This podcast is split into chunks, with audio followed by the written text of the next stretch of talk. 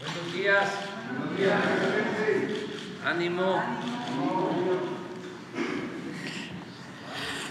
Le tengo dos noticias.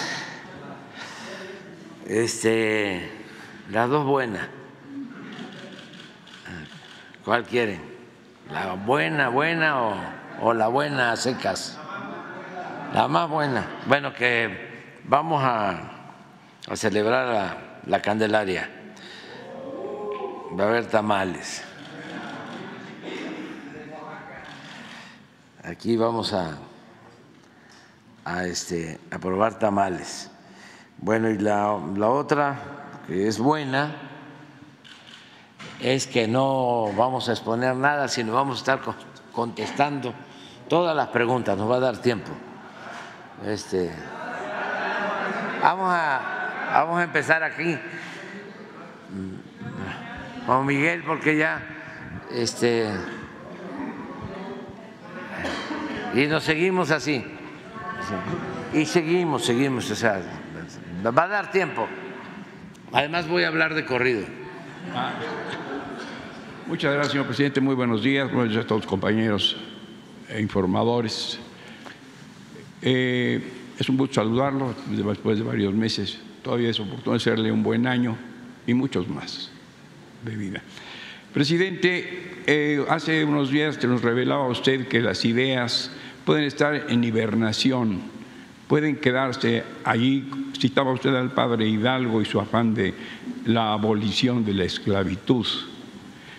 Y a la vista de su régimen, a la vista de su administración, la aspiración de usted a eh, recuperar el aliento de la Revolución Mexicana, la actitud del general Lázaro Cárdenas y todo lo que junto con su gobierno, el movimiento, la expropiación, eh, la ruptura con el general, etcétera, y la creación de entidades y la convocatoria a las masas obreras y campesinas para que tomaran el poder.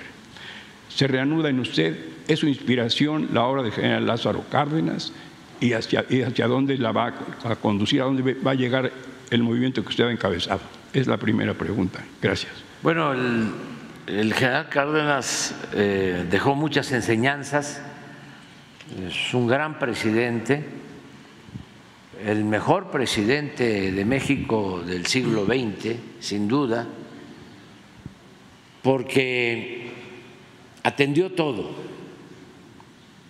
desde las demandas sociales, no creo yo que haya un presidente en la historia con tanto respeto, con tanta devoción por el pueblo, de manera sincera.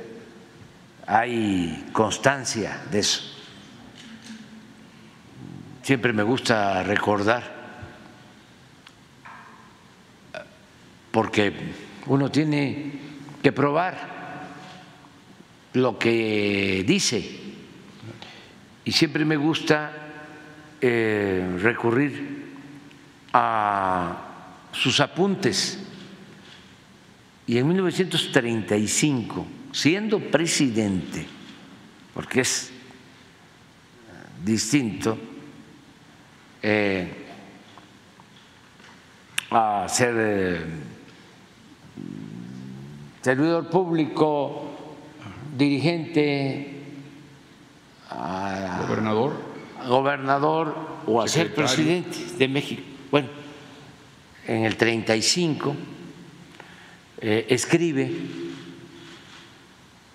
algo bellísimo que ahora en mi nuevo libro lo vuelvo a transcribir, a ver si está, sobre eh, su sincero amor al pueblo, porque son sus apuntes están también en la obra Cárdenas por Cárdenas, que recogió su hijo, sí. tomó 700. Son sus apuntes. Y es eh, cuando él acaba de entrar a la presidencia. Él entra en el 34. 34. Y estos apuntes, eh, esto lo escribe en el 35. Está eh, iniciando y con todo el poder. Y ya está expresando su eh, respeto y su interés y su preocupación por el pueblo. Eh, no creo que haya otro presidente así, como tampoco creo que haya otro presidente con más vocación democrática que Madero. Eso es una cosa eh, excepcional. Se adelantó a los tiempos. Era un demócrata sincero.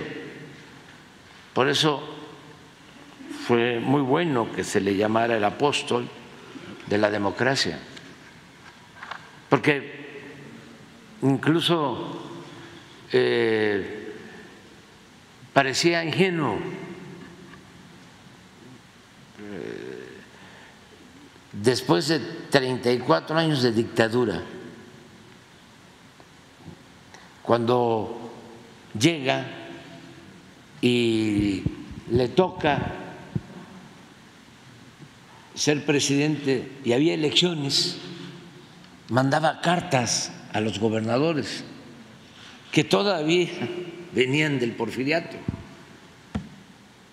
y les escribía pidiéndoles que respetaran el voto. Le decía a un gran cacique eh, Treviño de Nuevo León, eh, antes de una elección, recuerde que nosotros luchamos por el sufragio efectivo. Jerónimo Treviño si buscan al personaje, se van a dar cuenta de lo que era. Había estado con Porfirio Díaz al inicio en la lucha en contra de Juárez y sobre todo de Lerdo. Y como llega Porfirio con Treviño, y con García de la Cadena y con Corona y, eh, a todos este, se los empieza a quitar porque no quería competencia y empiezan a haber eh, asesinatos dudosos de sus excompañeros como García de la Cadena, que lo matan en Zacatecas, Corona, que supuestamente lo matan en Guadalajara, un accidente. Entonces Treviño este, se repliega al inicio, se repliega, se va a su rancho y llega como hombre fuerte a Nuevo León Bernardo Reyes. Pero luego se pelea, pero estamos hablando de décadas, ¿eh? porque Bernardo Reyes, no sé, fue el hombre fuerte en Nuevo León 20 años, pero antes había, eh, había estado de hombre fuerte eh, Treviño. Entonces, el mismo Porfirio longevo político, eh, quita a Bernardo Reyes porque quería la vicepresidencia y Porfirio estaba por Ramón Corral. Empieza el pleito al interior del porfiriato recurre Porfirio a su antiguo compañero Treviño y lo pone de nuevo como hombre fuerte y mandan al exilio a Bernardo, Reyes. Y luego se da una elección y le escribe Madero, porque todavía eh, después de la revolución maderista sigue Treviño siendo hombre fuerte en Nuevo León. Y hay una carta en donde le dice, eh, le pido de favor que cuide, que se respete el voto a Treviño. ¿Qué sabía Treviño de democracia? Como qué sabía Porfirio Díaz de democracia? Nada. Era imponer el poder. Se lo dijo en una plática a iglesias un hombre culto, Iglesias, abogado, distinto a Porfirio, que era un mazorral, hombre de, de poder, le dice este, Iglesias, oiga, ¿por qué no respeta después de la caída de Lerdo lo que establece la Constitución, las leyes yo soy presidente de la Corte, a mí me corresponde ser presidente interino.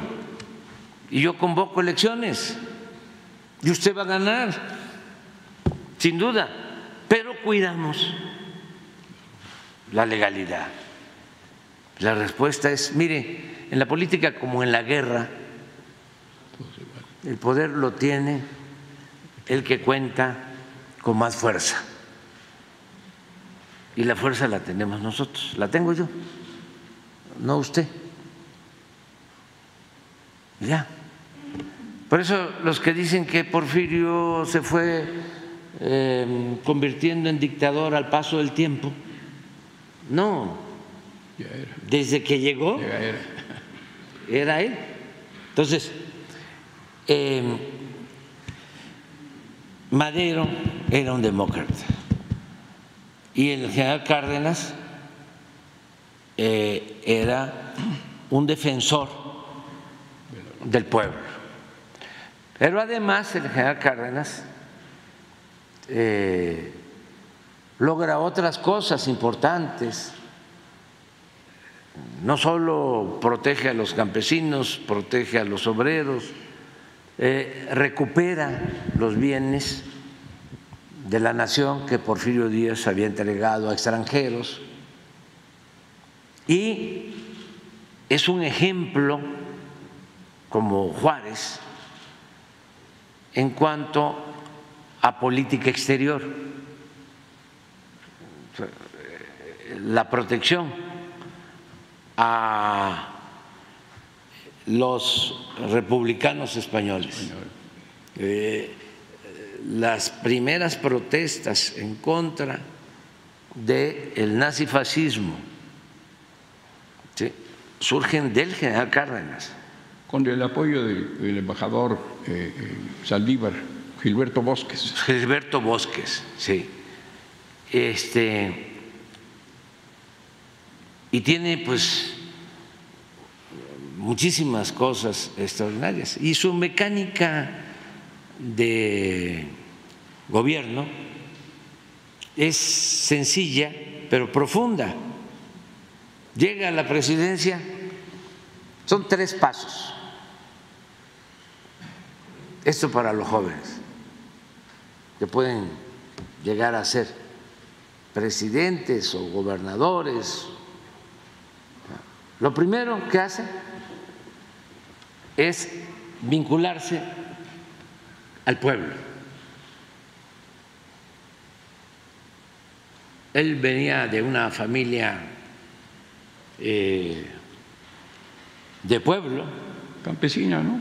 sí, sí sobre todo por el lado de su mamá. Felicitas. Sí, y, este, y se vincula al pueblo. Muy temprano. Fíjense la mecánica de su estrategia. Le entrega la tierra a los campesinos apoya a los obreros. Esa fue la primera etapa. Luego, organiza al pueblo. Segundo paso. Es cuando se transforma el PNR en Partido de la Revolución Mexicana y surgen los sectores. Obrero. La CTM, la CNC, sobre todo. Lombardo. Sí. Entonces, eso fue lo segundo. Primero, que no quedara duda de que el presidente estaba con el pueblo. Luego, se dedica a organizar al pueblo. Y el tercer acto, ya con el pueblo organizado, con ese respaldo, nacionaliza el petróleo y recupera los bienes. Cuando lleva a cabo la expropiación petrolera, si ustedes ven las fotos de la época, van a ver que las manifestaciones la mayoría es pueblo, que traen sus pavos o guajolotes, sus precarias joyas, aretes, aportarlos. Pero es el pueblo. Entonces, eso era el general Cárdenas. Eh, ¿Cuál es la enseñanza mayor? Pues que no se puede transformar, no se puede gobernar sin el pueblo. O se puede cuando no está de por medio el propósito de transformar. Pero si lo que se busca es transformar, la política, decía Maquiavelo, entre otras cosas, es hacer historia. Si se quiere hacer historia, si se quiere transformar, no hay que divorciarse del pueblo. Entonces, señor presidente, este pueblo tan organizado, ¿por qué no defendió adecuadamente en el año 40 su, gran movimiento, el gran aliento que había dado el general, ah, como lo acaba usted de describir, y lo sabemos, cómo, por qué, y hoy día eh, su movimiento está en un gran momento para defender lo logrado en estos años? Por favor. Es que es muy importante tu pregunta, porque todo ese proceso de transformación eh, produjo, creó una reacción conservadora muy fuerte. Imagínense, todavía el presidente Fox tiene este un pensamiento contrario al que yo tengo y al que tenemos muchos,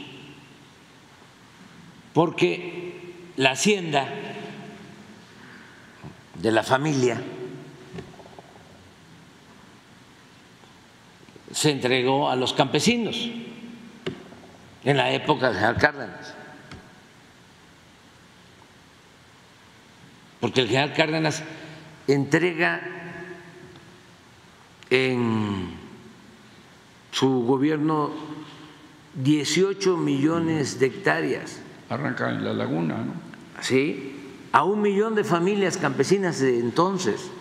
Entonces, les deja a los hacendados los cascos y todo lo demás se le entrega a los campesinos.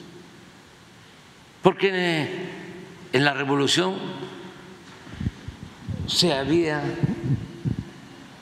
hecho el compromiso y por eso los campesinos fueron a la revolución en busca de que se hiciera justicia y se garantizara el derecho que tenían a la tierra. La tierra es de quien la trabaja. Entonces, es hasta que llega el general que lleva a cabo eso. Pero imagínense lo que eso provoca. Luego, eh, impulsa la educación. Los internados, la educación pública, la educación en el medio rural. Los hijos del ejército. Sí. Escuelas, hijos del ejército. Las escuelas nocturnas. Impulsa mucho la educación y hubo muchas eh, protestas y hubo represión a maestros. Mucho. Los desorejaban. Desorejaban. Les quitaban las orejas. La en el nariz. campo. Les cortaban la nariz también. Sí. Sí. Llegó el general a decir, si continúan haciendo eso, le voy a devolver a los campesinos el Mauser con el que hicieron la revolución para que defiendan la tierra y la escuela. No fue fácil. Y luego eh, vienen las huelgas y garantiza él el derecho a la huelga y en Nuevo León duran muchísimo las huelgas y hay una confrontación con el entonces conocido Grupo Monterrey, muy fuerte. Entonces se va conformando un grupo opositor a la política del general Cárdenas. En ese ambiente, en ese contexto histórico, con esos antecedentes, se funda el PAN 39. en el 39, Gómez Morín. un año después de la expropiación petrolera.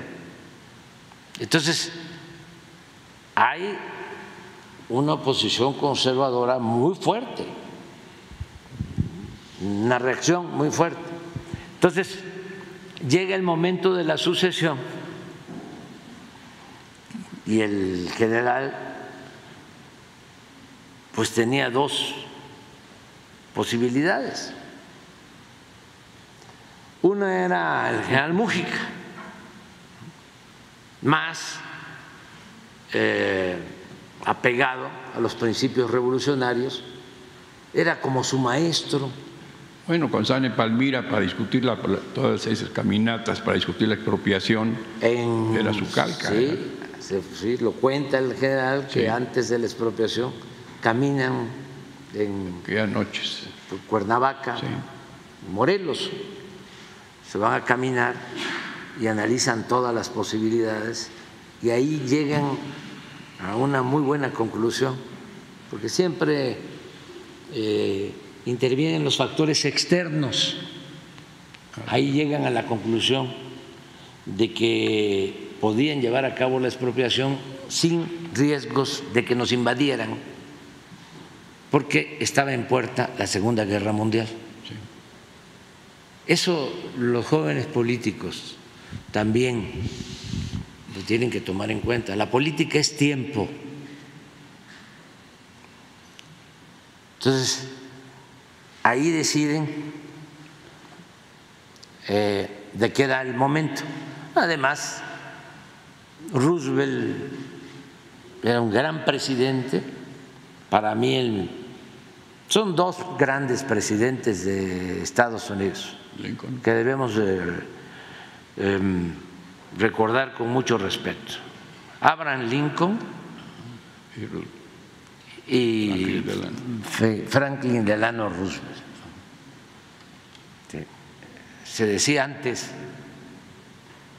porque Lincoln ayudó al presidente Juárez, nos ayudó cuando la intervención francesa, no reconoció a Maximiliano. Y se decía antes, y ojalá y se siga recordando, se decía, habrán muchos Abranes, pero como habrán, no habrán. ¿Cómo es? ¿Quiere repetirlo, por favor?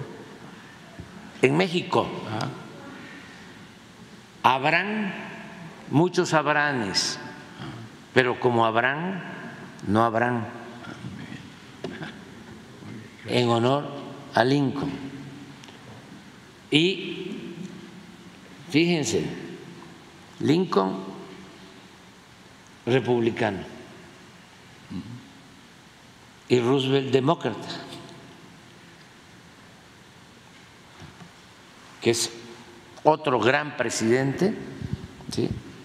son los dos que han tenido un trato más respetuoso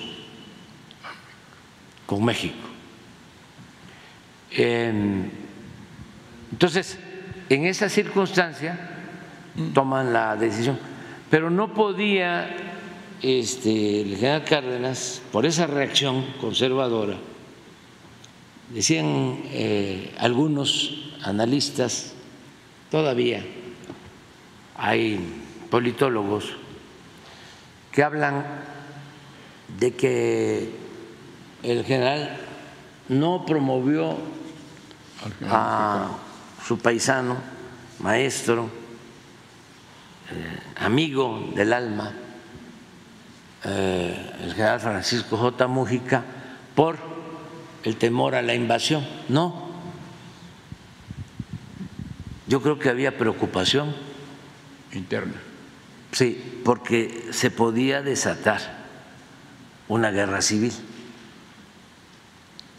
Entonces, tiene la otra opción, que es Manuel Ávila Camacho, que estaba cercano a él Pero distante de él. también, sí, pero con una postura más centrista, conservadora, no conservadora, vamos a decir, ¿cómo le llaman ahora los Moderado. moderados? Este, moderados, este, católico, Soy creyente. del primer presidente que se manifiesta en esos tiempos como católico. Bueno, pero había estado con el general Cárdenas Sí. cuando el general Cárdenas era capitán encargado de la zona militar de Papantla, que ahí fue donde vio todos los abusos que cometían las compañías petroleras extranjeras, que ahí dominaba el Águila, toda la costa de Veracruz, y el general Heriberto Jara era gobernador de Veracruz, pensaban igual. Y este, su jefe de Estado Mayor entonces era Manuel Ávila Camacho, o sea que se conocían de tiempo atrás. Cuando le toca enfrentar la crisis de la ruptura con, Calles. con calles, quien le ayuda a operar es Manuel Ávila Camacho. Y aún siendo moderado, de todas formas, viene la elección del 40 y eh, esa reacción conservadora apoya al general Almazán, aunque ya se había fundado el PAN en el 39, no presentan candidato propio, sino apoyan a Almazán. Pero no solo este, es el PAN, estamos hablando de los grupos de poder económico en contra de el cardenismo y de otros grupos este, que estaban en contra de la política popular y patriótica del general Cárdenas. Entonces, aún con Ávila Camacho, este, se da la confrontación en la elección y hay muertos, muchos muertos en esa elección. Incluso hay disturbios en la casilla donde va a votar el presidente. Y eso que había optado por Ávila Camacho. Entonces, a lo mejor pensó si se eh, opta por el general Mujica, que era de una sola pieza, eh, se podía desatar una guerra civil. Y la política también es optar siempre entre inconvenientes, como se empezó a decir en los últimos tiempos, lo deseable y lo posible.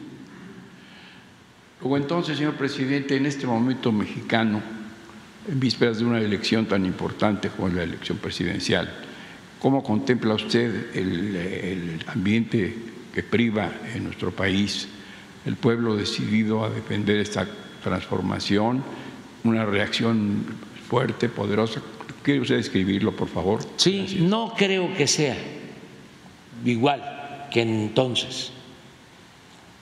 Eh, entre otras cosas, porque está bien la economía, el país está progresando. La mayoría del pueblo está muy contenta se ha logrado reducir la pobreza, pero también eh, han sacado eh, beneficios sectores medios, las clases medias. Ayer dieron a conocer el INEGI un dato del número de negocios pequeños y medianos creados. Después de la pandemia. Sí, y se abrieron miles de pequeños negocios. El INEGI dio a conocer ese, ese dato. Y en cuanto a más arriba, imagínense, mis adversarios dicen que yo propicié que se enriqueciera más Slim. Se les olvida que dinero llama dinero. Porque pasó de 30, 40, 50 mil millones. 50 mil millones de dólares, creo que a 100 mil millones de dólares. Y la verdad, a los empresarios les ha ido bien, a los banqueros Ni se diga. acaban de dar a conocer eh, los datos preliminares de utilidades de los bancos 2022, 220 mil millones de pesos de utilidades. Y ahora estaba yo viendo que un solo banco, que era Bancomer, el año pasado se calcula ya su utilidad en 100 mil millones de pesos. Yo utilizo mucho un dicho campesino, choco jarocho, ¿Cómo es? según el cual cuando la milpa se da bien, alcanza hasta para el pájaro. Entonces, hay un ambiente distinto. La oposición que tenemos ahora es eh, más eh, de dos tipos, ¿no? Por un lado, quienes no son en sentido estricto empresarios, sino traficantes de influencia, que les permitieron cometer abusos que ya no pueden llevar a cabo. Esos están muy molestos, porque hablando de la industria de la construcción, ya no había empresas constructoras, eran contratistas y es distinto. No es lo mismo.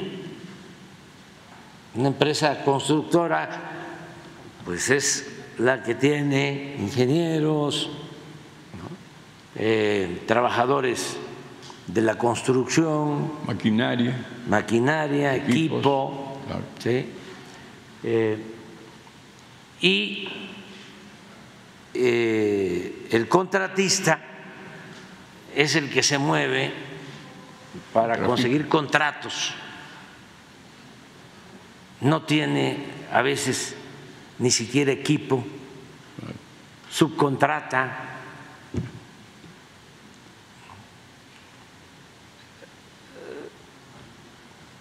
A veces eh, van por el anticipo que se les da. Ellos aportaban un soborno, una extorsión, conseguían el contrato, les daban el anticipo.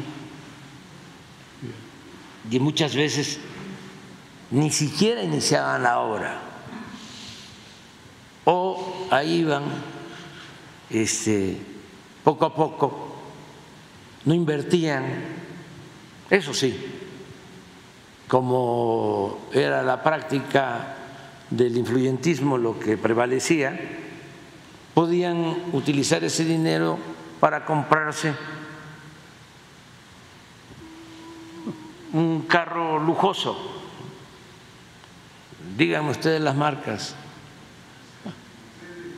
Un Mercedes, pero... Maserati sugieren aquí atrás. Un Ferrari, sí. Lamborghini. Lamborghini, sí. Entonces, porque así ya estaban ¿no? al nivel de los políticos y se iban a los restaurantes eh, famosos y ahí se hacían los enjuagues. Entonces, esos pues ya no. Ahora hay empresas constructoras, todavía quedan algunos que nos han dado dolor de cabeza porque no avanzan en una obra, se les tiene que quitar la obra, pero no dejan de causar un daño. Pero todo eso eh, afectó mucho, afectó muchísimo. Eh, yo creo que eso se está regenerando. Ahora hay empresas eh, responsables, constructoras, que cumplen y que obtienen una ganancia lícita razonable. Pero ya no hay los contratos que habían antes, todo esto de que los periodistas, no periodistas, ofrezco disculpas, porque no son periodistas. Me refiero a los dueños de empresas, de medios de información, que obtenían contratos para construir, administrar reclusorios. ¿Qué es eso? O empresarios que son hasta amigos míos, este, lecheros que se, volvieron, los convencieron, los este, sonsacaron y se volvieron este, empresarios petroleros, un lechero petrolero, un panadero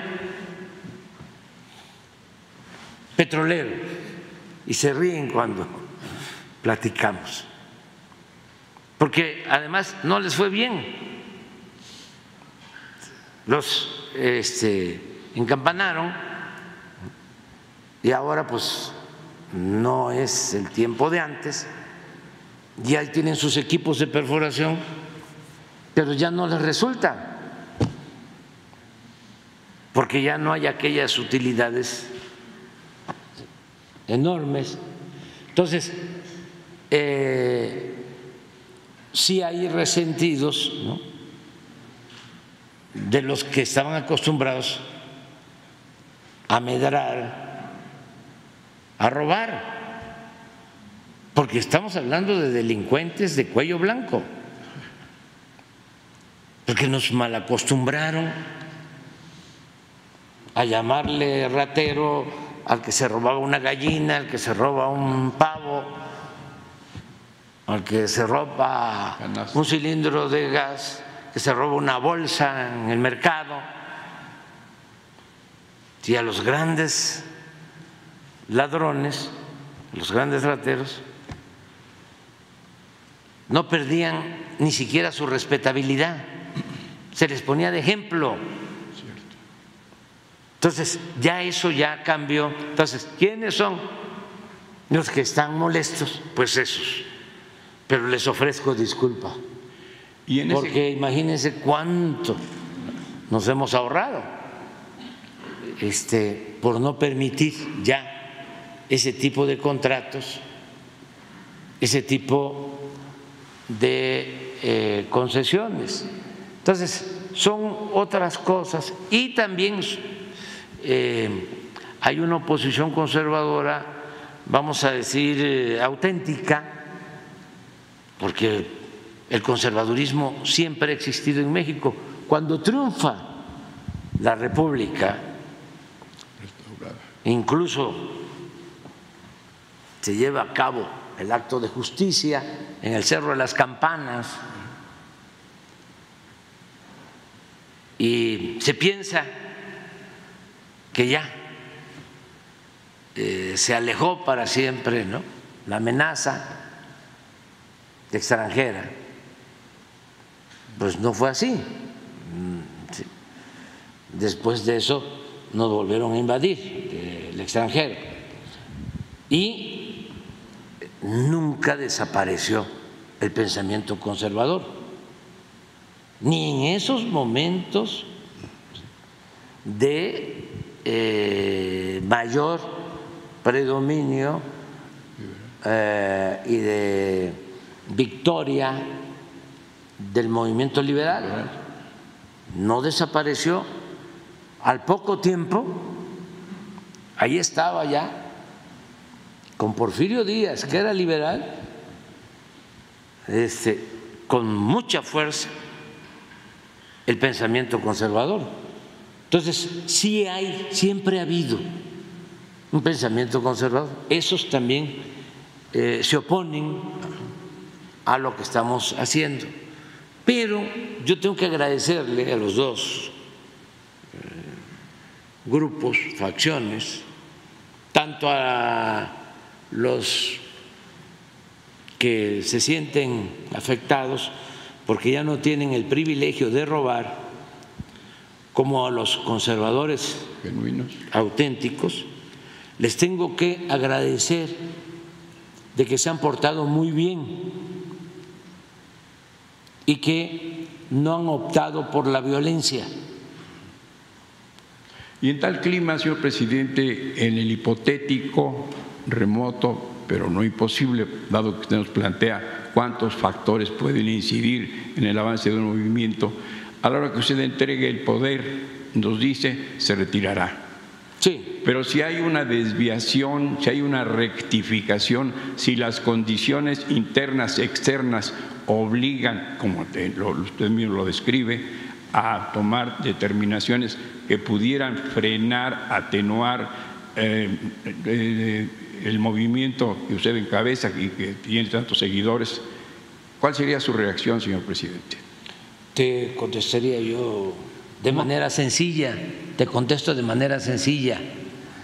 Mejor cambia de ejemplo.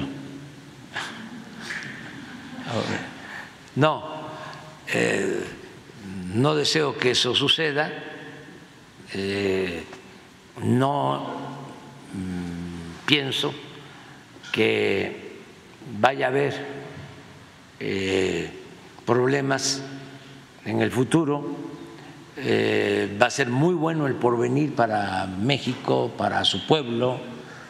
Eh, estoy convencido de eso. muy consciente. Desde luego se van a seguir enfrentando problemas, pero nada, nada, nada, nada, nada grave. No veo, por ejemplo, una crisis económica, financiera, como la que se padeció al término del gobierno de Salinas y a la entrada del gobierno de Cedillo. De diciembre. No veo la crisis de diciembre, no la veo. Y no veo eh, tampoco eh, el que vayan a haber eh, asesinatos políticos, como se dieron en un tiempo, tocó toco madera, y no veo que eh, se eh, vuelva a la época en que dominaban los de la delincuencia organizada. No veo hacia adelante un narcoestado y no veo tampoco una amenaza de sometimiento, de intervención de ningún gobierno extranjero. Veo un país que va a seguir eh, progresando con su pueblo trabajador excepcional, eh, utilizando racionalmente sus recursos naturales, exaltando cada vez más, porque esa es la grandeza de México, sus culturas. México es una potencia cultural en el mundo. No tengo duda de eso. Estoy optimista eh, y nos faltan cuatro meses, exactamente el 2 de junio, van a ser las elecciones. Hoy estábamos viendo en la mañana de las elecciones de hace seis años, eh, se movía más eh, el país, había más movimiento, incluso confrontación. Lo que pasa es que se olvida eso. Ahora está bien. ¿Por qué no le eh, pides a.? Ah, bueno, vamos viendo esta. Eh, eh, esta es la, la que salió ayer, ¿verdad?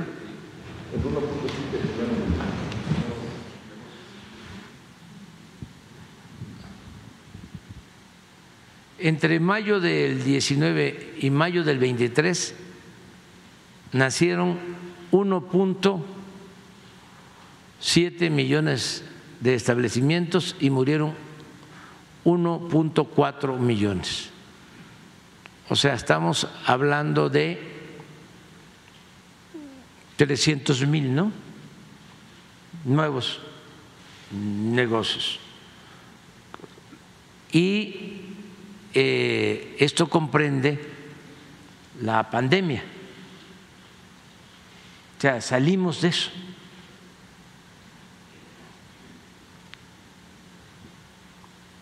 No alcanzo a, ver, pero este es 20, 21, 22, pero el azul es, sí.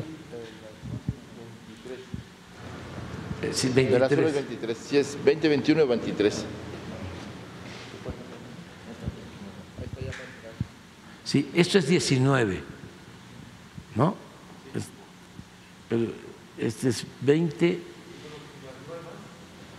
Los que desaparecieron, ah, los que sobrevivieron sí. y los que quedan. Sí. Pero es evidente de que ha crecido la economía, de que hay empleos. Tenía mucho tiempo que no se tenía la tasa de desempleo que se tiene ahora que es muy baja, 2.6, la tasa de desempleo. Esa es la más baja desde que se tiene registro. Entonces hay un ambiente completamente distinto eh, y hay que agradecer a los eh, adversarios que no son enemigos porque se han portado muy bien. Desde luego, eh, tiran la piedra, esconden la mano, pero eso pues es consustancial a la politiquería, no a la política. Siempre hay ataques, ¿no? Y eh, hacen su trabajo. Me tocó revisar hace unos días cómo se portaron los medios en la precampaña, las menciones a las aspirantes y el aspirante. Precandidatos, ¿no? precandidatos, y se ve a leguas de que sí tienen preferencia. Y dicen que no. Pero agarren una cadena, agarren Radio Fórmula. En ese estudio, ¿eh? Creo que lo hace la UNAM. O la de Nuevo León. Es el monitoreo, ¿no? Para el INE. Ah, yo me quedé con. Me quedé en el almanaque. Este, pero véanlo. De todas formas, de no hay problemas mayores, ya no hay la guerra sucia que nosotros padecimos. La campaña que me recetaron cuando fui candidato en el 2006 y en el 12, pero más la del 6 peligro para México, peligro para México, peligro para México, día y noche. Esa sí fue guerra sucia. Ahora no. No hay equidad. No hay. Estoy hablando de las campañas. Con relación al gobierno, ni hablar. Eh, todos son ataques. Bueno, con excepciones honrosas. Pero tú tienes, Miguel, mucho tiempo en el periodismo y no tienes por qué contestarme, pero sí sabes lo que está sucediendo. Eh, también por eso no podemos quejarnos porque no es aburrido este, este tiempo. Pero con respecto a nosotros sí eh, son ataques constantes, constantes. Sin embargo, veo, eh, siendo objetivos, que para el tratamiento de la campaña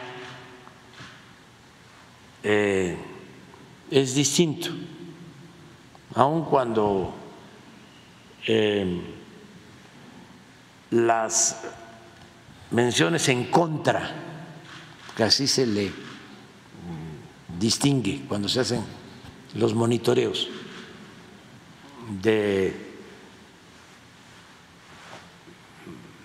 los candidatos muestran con mucha claridad que hay preferencias, pero no de los periodistas. Un día vamos a hacer aquí una elección, voto libre y secreto ¿eh? y directo. Y este, no, pero no es el de los periodistas, es arriba.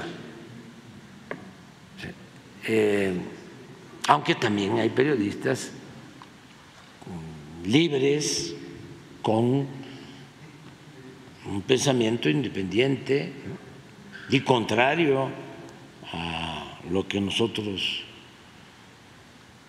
defendemos y proclamamos. pero eso es normal en la democracia.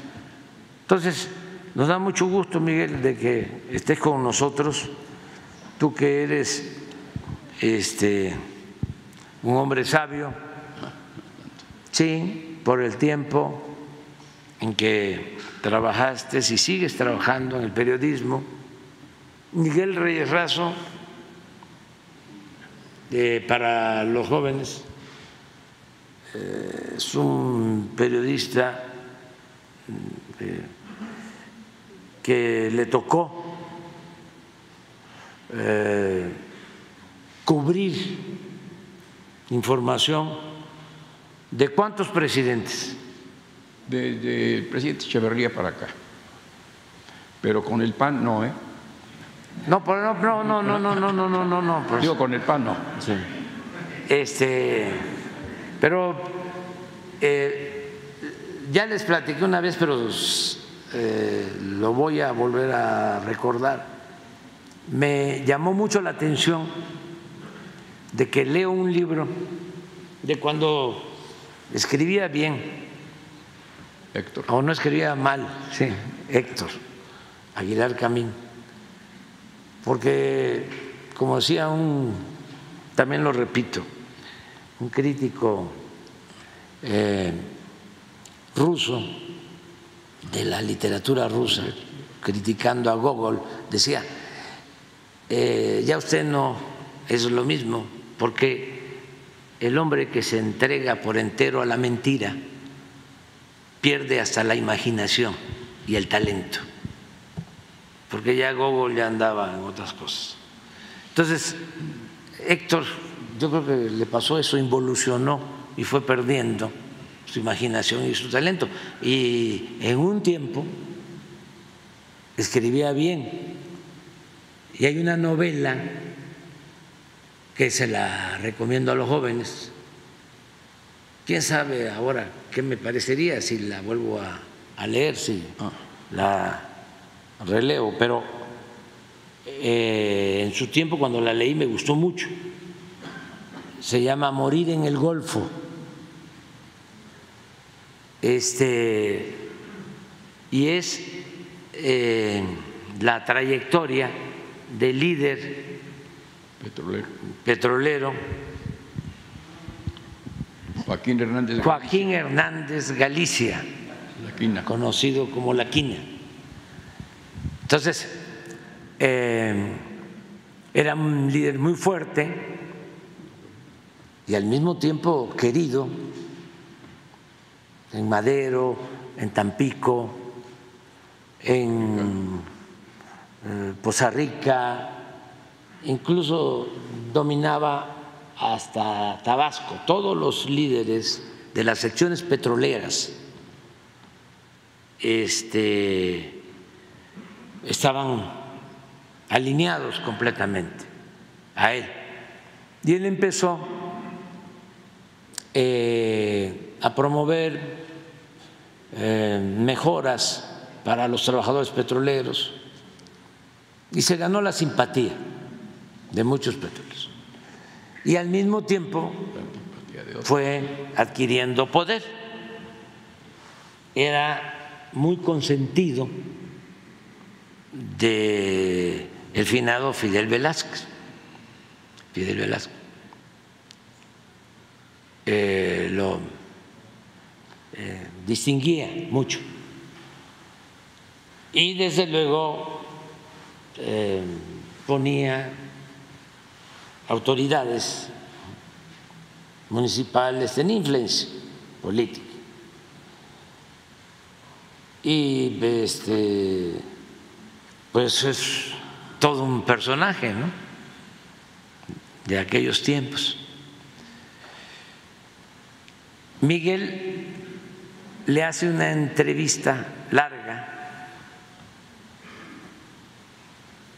¿No te acuerdas en qué año? Pues 1980, señor presidente. 1980. Pasaba los días con él allá en 80. ¿Cuántos en días estuviste con Madero, él? como una semana. Sí. con él. O sea, estamos hablando de hace 44 años, 44 años Sí, trabajaba yo en el periódico El Universal. en el Universal. Entonces le hace una entrevista este, se publica en ese entonces y este sale el libro de Héctor. Eh, pasa el tiempo, llega eh, Salinas, lo encarcelan. eh, y ya con Cedillo me toca eh, irlo a visitar a la cárcel. Yo era dirigente de un partido, porque me manda una carta diciéndome que ya llevaba tiempo en la cárcel y que era justo que le permitieran salir, que estaba enfermo, y lo fui a ver. Entonces lo voy a ver con su hijo.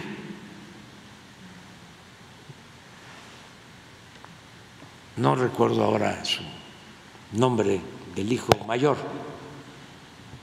Y, este, y a ti te cuenta en la entrevista un asunto íntimo de su hijo. Este, y cuando estamos en la cárcel, estamos platicando, y me cuenta a mí la misma anécdota. Pero también yo ya sabía de la anécdota porque la había escrito Héctor. Héctor en el libro. Entonces, eh,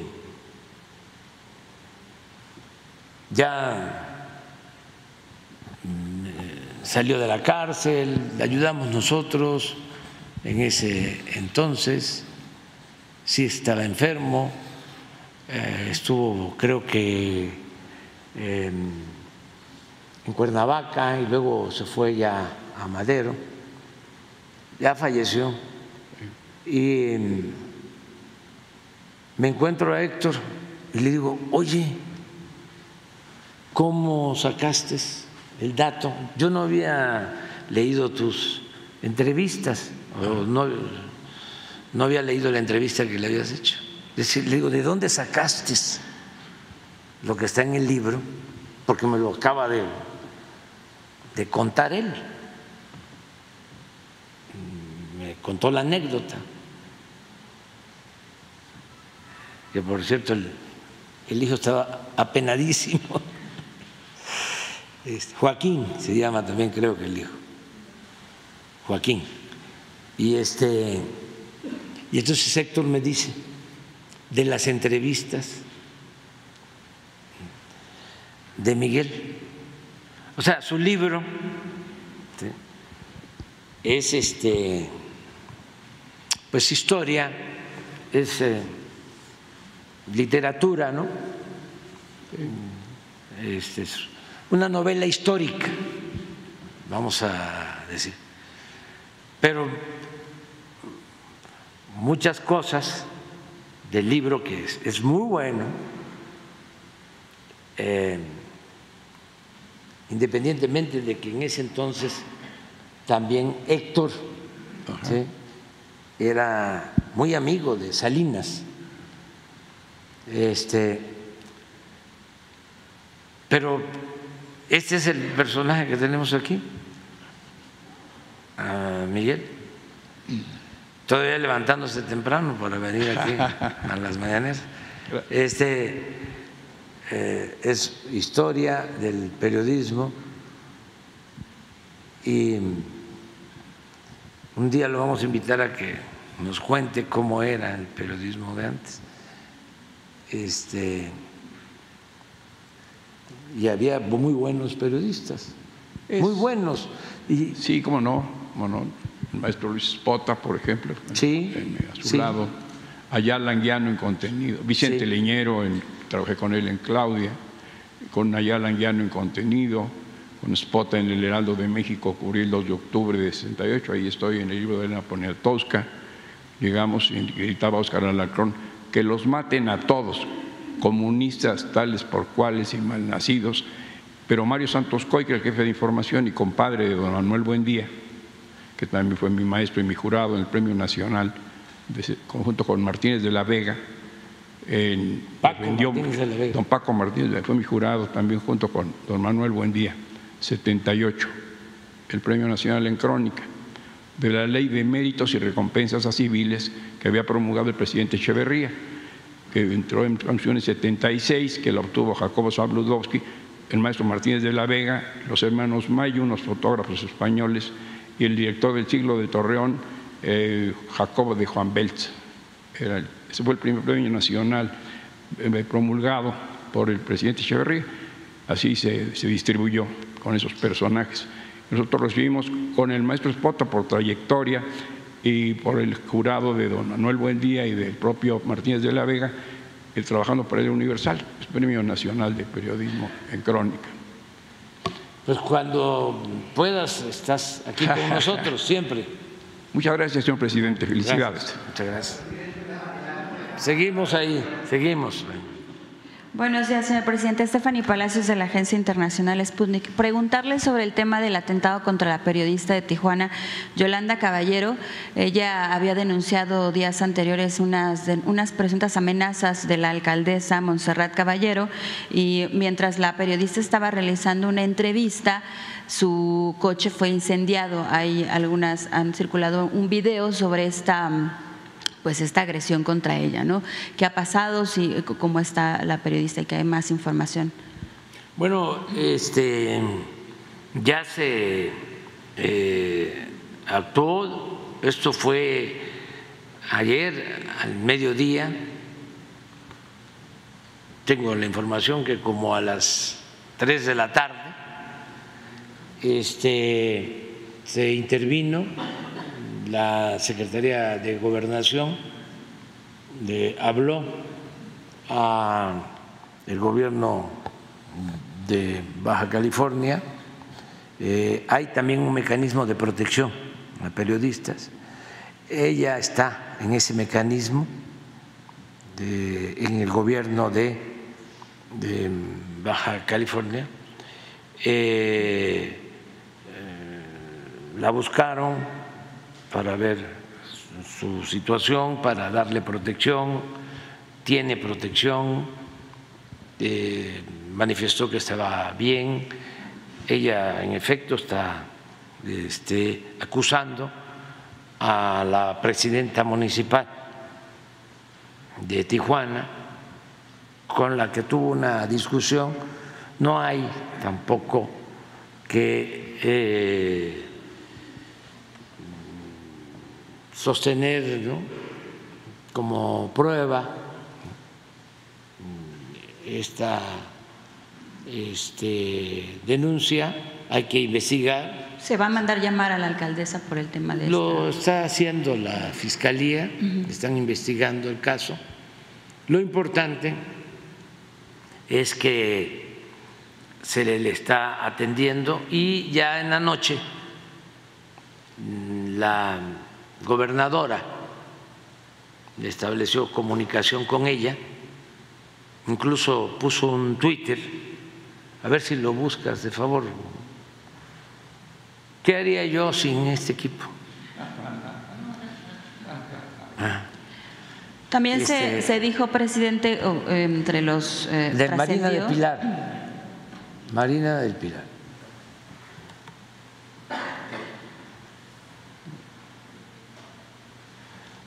No, sé, no, no tiene la hora.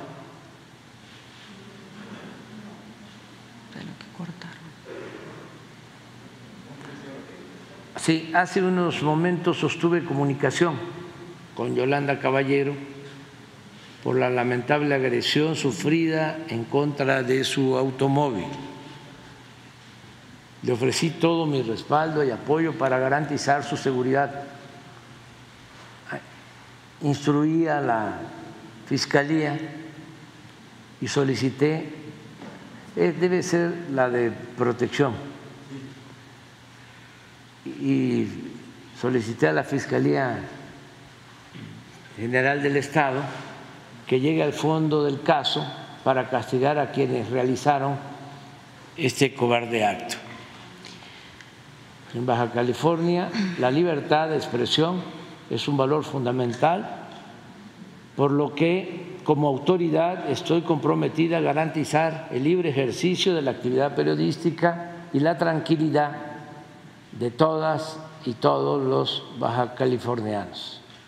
Esto es lo que Parecía que trascendió que la vocería de la alcaldesa había dicho, presuntamente, que un medio de comunicación había publicado los acontecimientos muchísimas horas antes y que se daba a entender como si la periodista hubiera inventado este atentado. Entonces, eh, que, que era muy lamentable, decía la vocería, estas cosas, ¿no? Entonces, sí, hay que esperarnos, hay que esperarnos.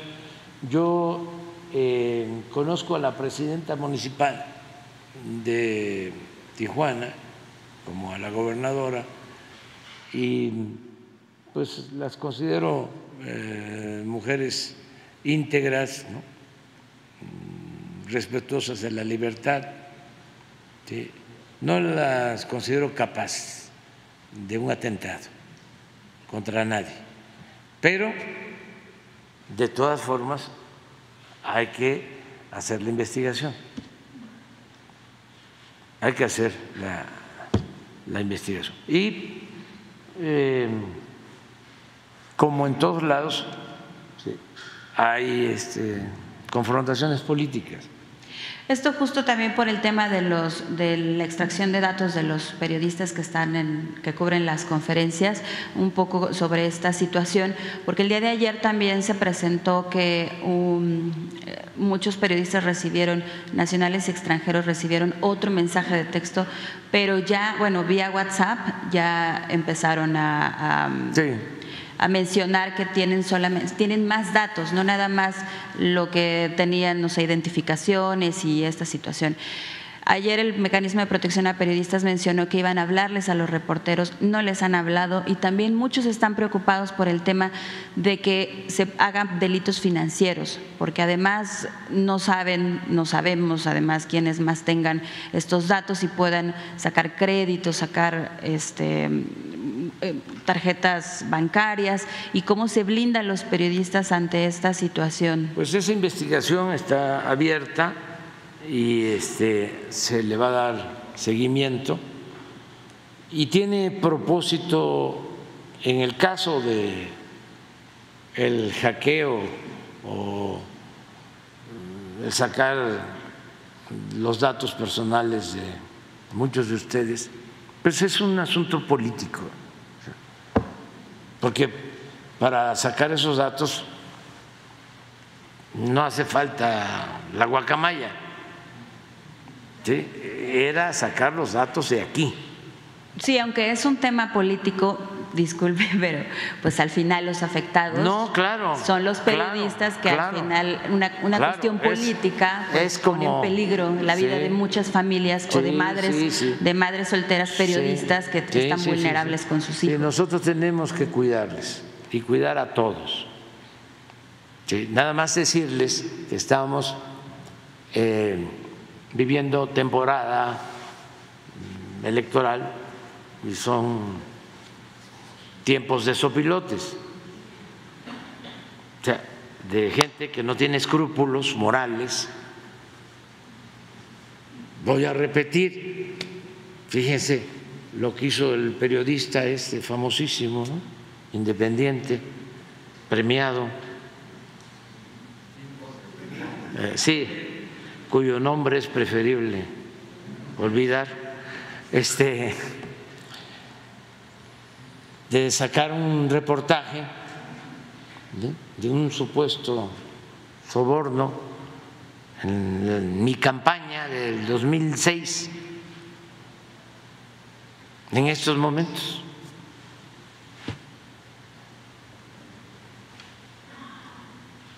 ¿Quién les cree que no es un asunto político? Sin pruebas de nada.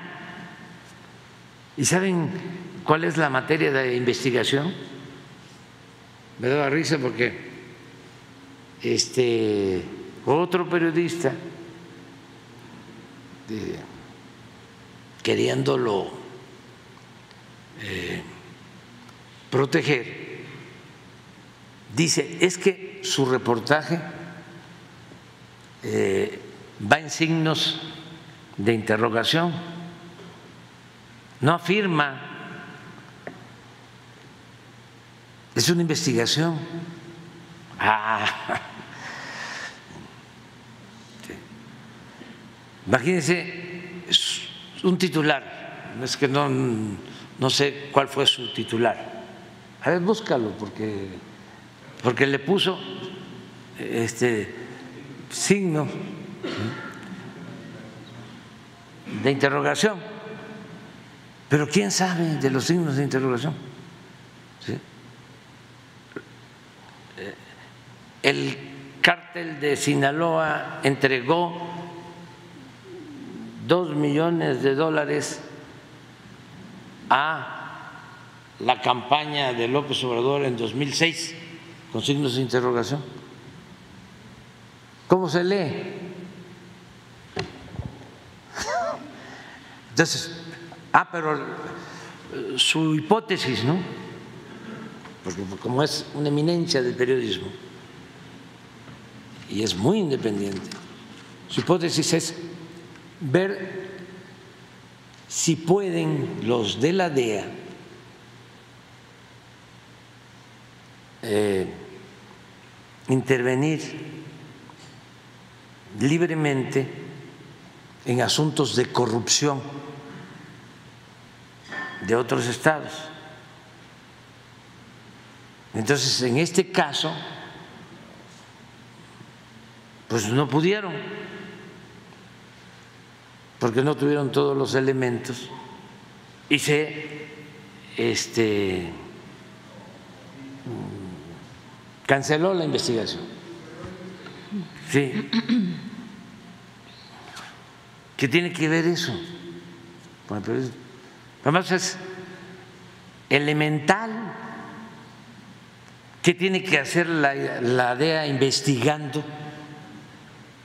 en un país extranjero?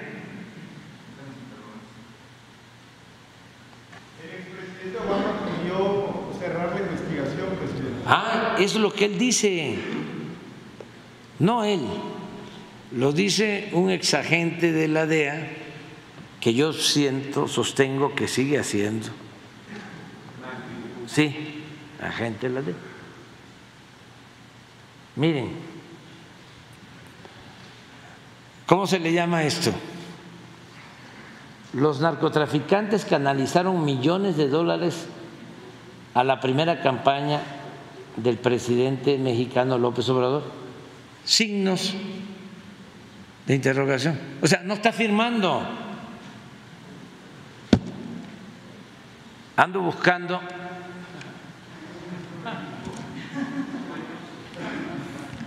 al tonto que se lo crea. Este es un agentazo para hablar en plata.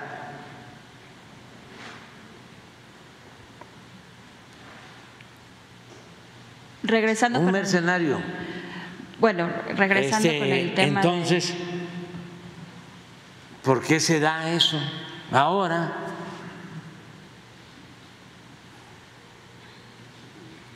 Estamos hablando de la campaña del 2006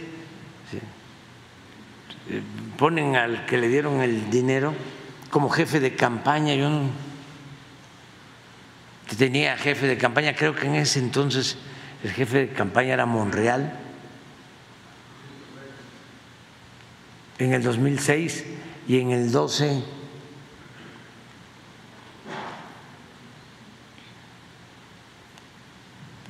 me acuerdo que pues estaba Tatiana, pero yo creo que era la vocería. Pero el que mencionan lo he visto como unas cinco veces. Sí, como cinco veces. Y no tiene ninguna relación conmigo. Nada. Tampoco. Tampoco. Entonces, es toda una invención. Ahora ya estoy descubriendo que estos fueron los maestros de Loré de Mola. En este el género del montaje les falta a ustedes este llevar cursos hay que irse a formar ¿sí?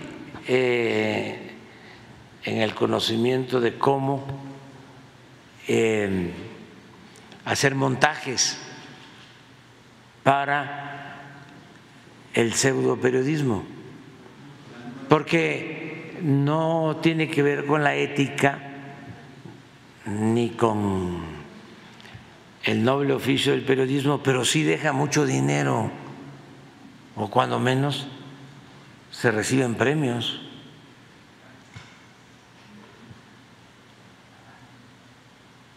Entonces, no se angustien, nosotros vamos a estar pendientes. Eh, lo importante, lo importante es que nosotros somos incapaces de hacer eh, cualquier acto de intimidación, llevar a cabo cualquier acto de censura, porque tenemos convicciones, porque tenemos principios, porque tenemos ideales.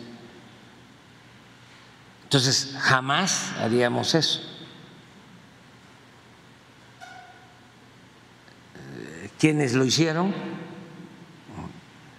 este, pues vamos a estar nosotros pendientes de que no vuelvan a tener facilidades, porque a veces hay descuidos, pero ellos tenían para conseguir los datos de ustedes No sabemos todavía, se está investigando. ¿Cuándo va a presentar la secretaria de Gobernación este Cuando tenga los, los, los, datos. O sea, y ojalá y se consigan pronto. Sí, saber si hay más datos personales de los periodistas que fueron, porque reciben llamadas, reciben llamadas de texto.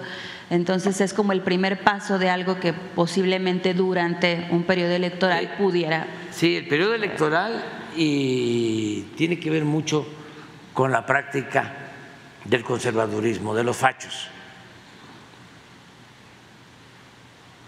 Es como el dinero para este, dar con el crimen muchas veces lo recomendable es síguele la pista al dinero. Esas prácticas tienen que ver con el conservadurismo, con los fachos. ¿Ustedes tienen alguna, alguna, este, algún indicio de alguien que sea de la oposición que haya sido? Claro, yo dije de que este, Claudio X González, todos los que reciben dinero, tanto de los grupos contrarios a nosotros, como de las agencias extranjeras, que eso está probado, de que la organización de Claudio, donde también está este Lore de Mola, les dan dinero de organismos que dependen del gobierno de Estados Unidos. ¿Presentaría usted, el gobierno de México presentaría una denuncia mientras... Ya lo hemos hecho varias veces. Pero este, en este específico caso, por el tema de esta extracción de datos ilegalmente de periodistas contra esta oposición. Sí, yo creo que, este, que se va a investigar para saber quiénes son los responsables. Ahora sí, quienes resulten responsables, pero eh, no debe de eh, dejarse de investigar a estas gentes porque se dedican a eso, a intervenir teléfonos. ¿Qué hace de periodismo? Porque eso no es periodismo. ¿Qué hace de espionaje? Lo de Demola. Pues estar grabando conversaciones telefónicas es lo que hace la DEA, ¿sí? Es ilegal, pero pues todos ellos son este, posibles responsables. Además, eh, están en contra de nosotros porque tenían el negocio de la venta de medicinas y el negocio de la venta de materiales eh, médicos y otros negocios, y tenemos las pruebas. Y están muy molestos y por eso un día sí y el otro también son ataques. También sin fundamento, calumniosos. Y se enojan cuando este, decimos que gana dos millones de pesos mensuales, que los ministros ganan 700 mil, pero Loret gana 200 mil. Y esto lo digo porque la mayoría de la gente de nuestro país no lo sabía. Estas cosas estaban vedadas porque antes todo se tapaba y se veía normal. Este, estábamos hablando aquí de los buenos periodistas. Ninguno de esos periodistas a los que hicimos mención llegó a tener el capital que tiene Loret. Por así que ¿Cómo lo hizo? ¿Quién pompó? Entonces, este, el, gobierno de México garantiza que tendrán seguridad los periodistas. Sí, sí. No, es nuestra responsabilidad. No solo los periodistas, todos los ciudadanos. Es responsabilidad del Estado, del gobierno, garantizar la seguridad de los ciudadanos. ¿Y qué límite le pone a la Secretaría de Gobernación para presentar esta denuncia ante la FEADLE? Porque se han hecho como... Pues cuando, cuando tenga los elementos, porque pues estamos enfrentando a mafias. O sea, mm, no son cualquier cosa. Pero además fue que usted había dicho que la oposición, como en este caso, era este, extracción de datos, pero fue de un, de un usuario de aquí mismo, de Palacio Nacional, por eso, que se había... Por eso, si no este, eh, hubo eh, la intención de tenernos como nos tienen ahorita, hablando del tema, este, se aclara también Aquí lo que deben de tomar en consideración, ojalá y tomen en consideración, es que nosotros no somos represores. Que no quepa ninguna duda de que nosotros no censuramos, que no espiamos a nadie, eh, eh, que no somos iguales a gobiernos autoritarios anteriores. Esa es una. Y dos, que tenemos como principio no mentir, no robar y no traicionar al pueblo.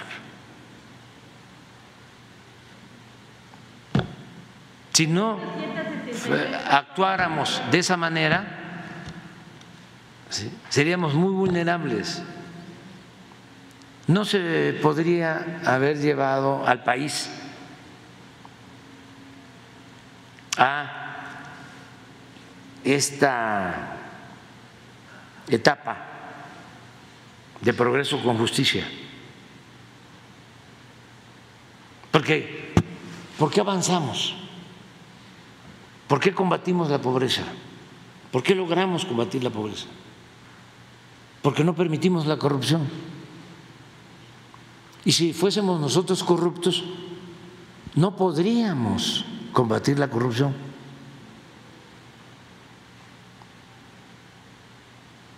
Entonces tenemos autoridad moral y eso nos da fuerza y nos da autoridad política para llevar a cabo cambios y decir basta a la corrupción y enfrentar a los corruptos, pero eso no ha sido en vano, porque eso nos ha permitido ayudar a millones de mexicanos. Por eso me siento orgulloso y repito lo que decía Ponciano Arriaga, entre más me golpean, más digno me siento. Entonces, este, cuando esté en la investigación, cuando tengan datos, informe, se les va a dar a conocer. No tenemos por qué ocultar nada no somos iguales. Sí, simplemente saber quién los periodistas van a ser responsable. Al final de cuentas, cuando hay delitos financieros, tiene que haber un responsable. Sí, sí, sí, Y buscar al responsable ¿sí? y culparlo y castigarlo de conformidad con la ley. Y eso es lo que se está haciendo. Pero este, pues nos lleva tiempo. Hackearon a la Secretaría de Defensa.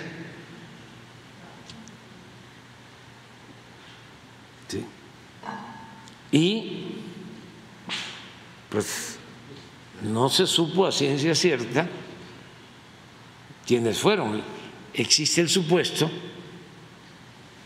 de que son estas organizaciones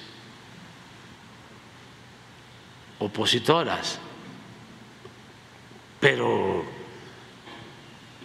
eh, llegar a decir fue esta persona o fue esta empresa o fue la DEA o fue no no ¿Va a enviar alguna nota diplomática o algo en ese sentido? No, no, no, no. ¿Nada? No, no. Eso de las notas diplomáticas son como las denuncias, ¿no? ¿Saben quién presenta denuncia para todo? Este, no, eso no. Imagínense, eh, ayer, ¿no? que comentamos aquí lo que hacen los del Poder Judicial, los de la Suprema Corte, del derecho que es bastante, porque de la justicia no, no, este, que sacan ahí un documento diciendo que tienen fundamentos legales y que el amparo no tienen remedio, o sea, no, por ahí no hay ninguna posibilidad. Eso está mal predomina la corrupción y hay que renovar ese poder. Y en otro tema, presidente, sobre el, gobernador de Florida dijo que iba a enviar al menos mil elementos de la Guardia Nacional de Florida para esta cubrir la frontera con Texas. ¿Cuáles son sus comentarios sobre este? Él, mencionaba, sí. Ah, que le va a ayudar. Va a enviar, a, va a enviar a, Bot para esta cubrir esta frontera porque él dice que es una invasión, ¿no? De migrantes. ¿Cuál es su, su comentario? Pues son iguales. Sí. Pero miren cómo le fue si ya tuvo hasta que declinar. Y le diría yo nada más a los mexicanos o a quienes tienen origen mexicano que no voten por ningún candidato de, del partido que sea en Estados Unidos que esté en contra del pueblo de México. Y vamos a escuchar este, al rato, ya tiene tiempo que no lo escuchamos, a Rubén Blade. Eh, hay una canción donde dice, el que no quiere a su patria, no quiere a su madre. Pero es Blade. No. ¿Sí? ¿Es René? No. A ver, búscalo porque es buenísima. ¿Es Vlade o es, o es, René? ¿Eh? 13. Calle 13.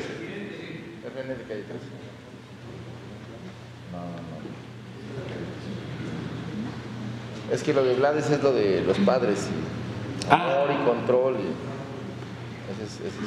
Pero no lo dice ahí, en esa. No, no, no, no. ¿En esa canción? La otra es la de René, donde habla de que, que no quiere hacer. Bueno, pues la ponemos, ¿no? También esta confrontación. Es, eh, es muy importante.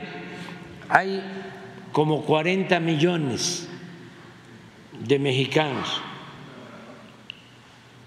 en Estados Unidos. Eh, nos vamos a estar dirigiendo a ellos.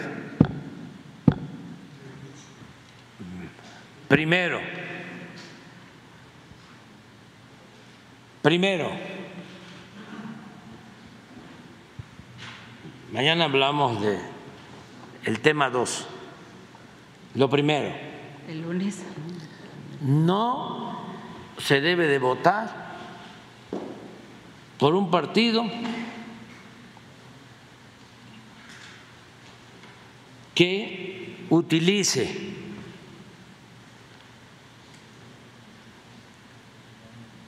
a México para hacer campaña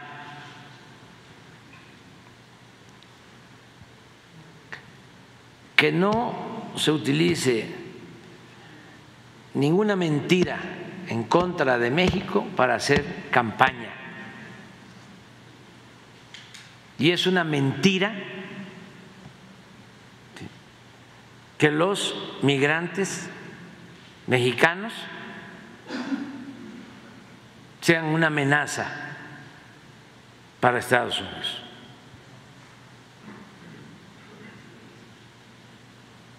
incluso más. Es una gran mentira que los migrantes sean una amenaza para Estados Unidos. Lo que es una verdad es que ese país creció y se convirtió en una gran nación por los migrantes. Eso es lo primero. Y mañana quiero hablar de lo segundo, es decir, a ver, ¿por quién vas a votar? ¿Qué candidato va a ofrecer que va a regularizar la situación migratoria de mexicanos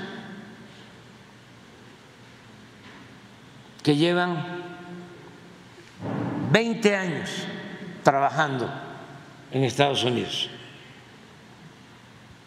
y aportando al desarrollo de Estados Unidos.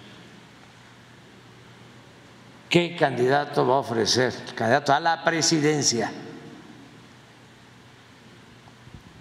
Pero además firmado, porque cuando hay campañas ofrecen y no han cumplido.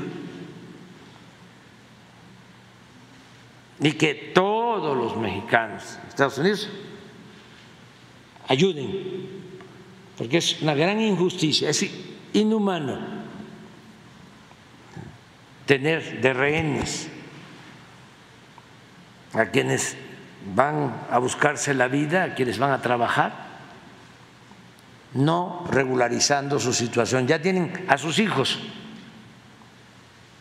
que nacieron allá y ellos no tienen eh, la ciudadanía estadounidense.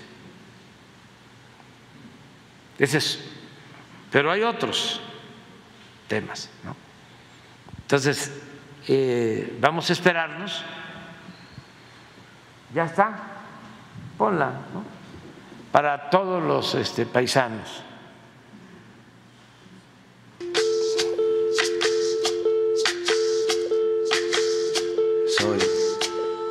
que dejaron. Soy toda la sobra de lo que se robaron. Un pueblo escondido en la cima. Mi piel es de cuero, por eso aguanta cualquier clima. Soy una fábrica de humo, mano de obra campesina para tu consumo. Frente de frío en el medio del verano. El amor en los tiempos hermano. El sol que nace y el día que muere los mejores atardeceres. Soy el desarrollo en carne viva, un discurso político sin saliva.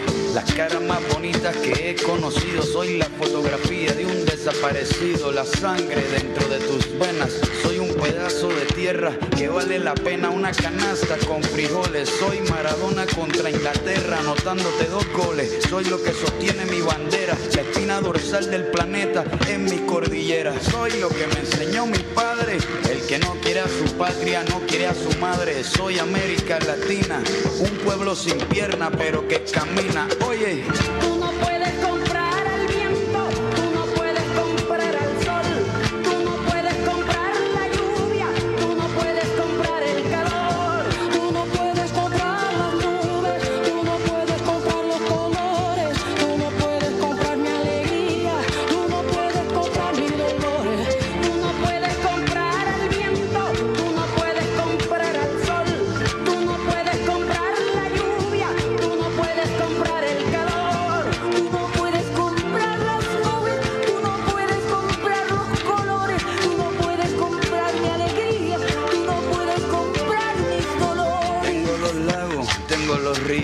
Tengo mis dientes pa' cuando me sonrío, la nieve que maquilla mis montañas. Tengo el sol que me seca y la lluvia que me baña, un desierto embriagado con peyote, un trago de pulque para cantar con los coyotes, todo lo que necesito.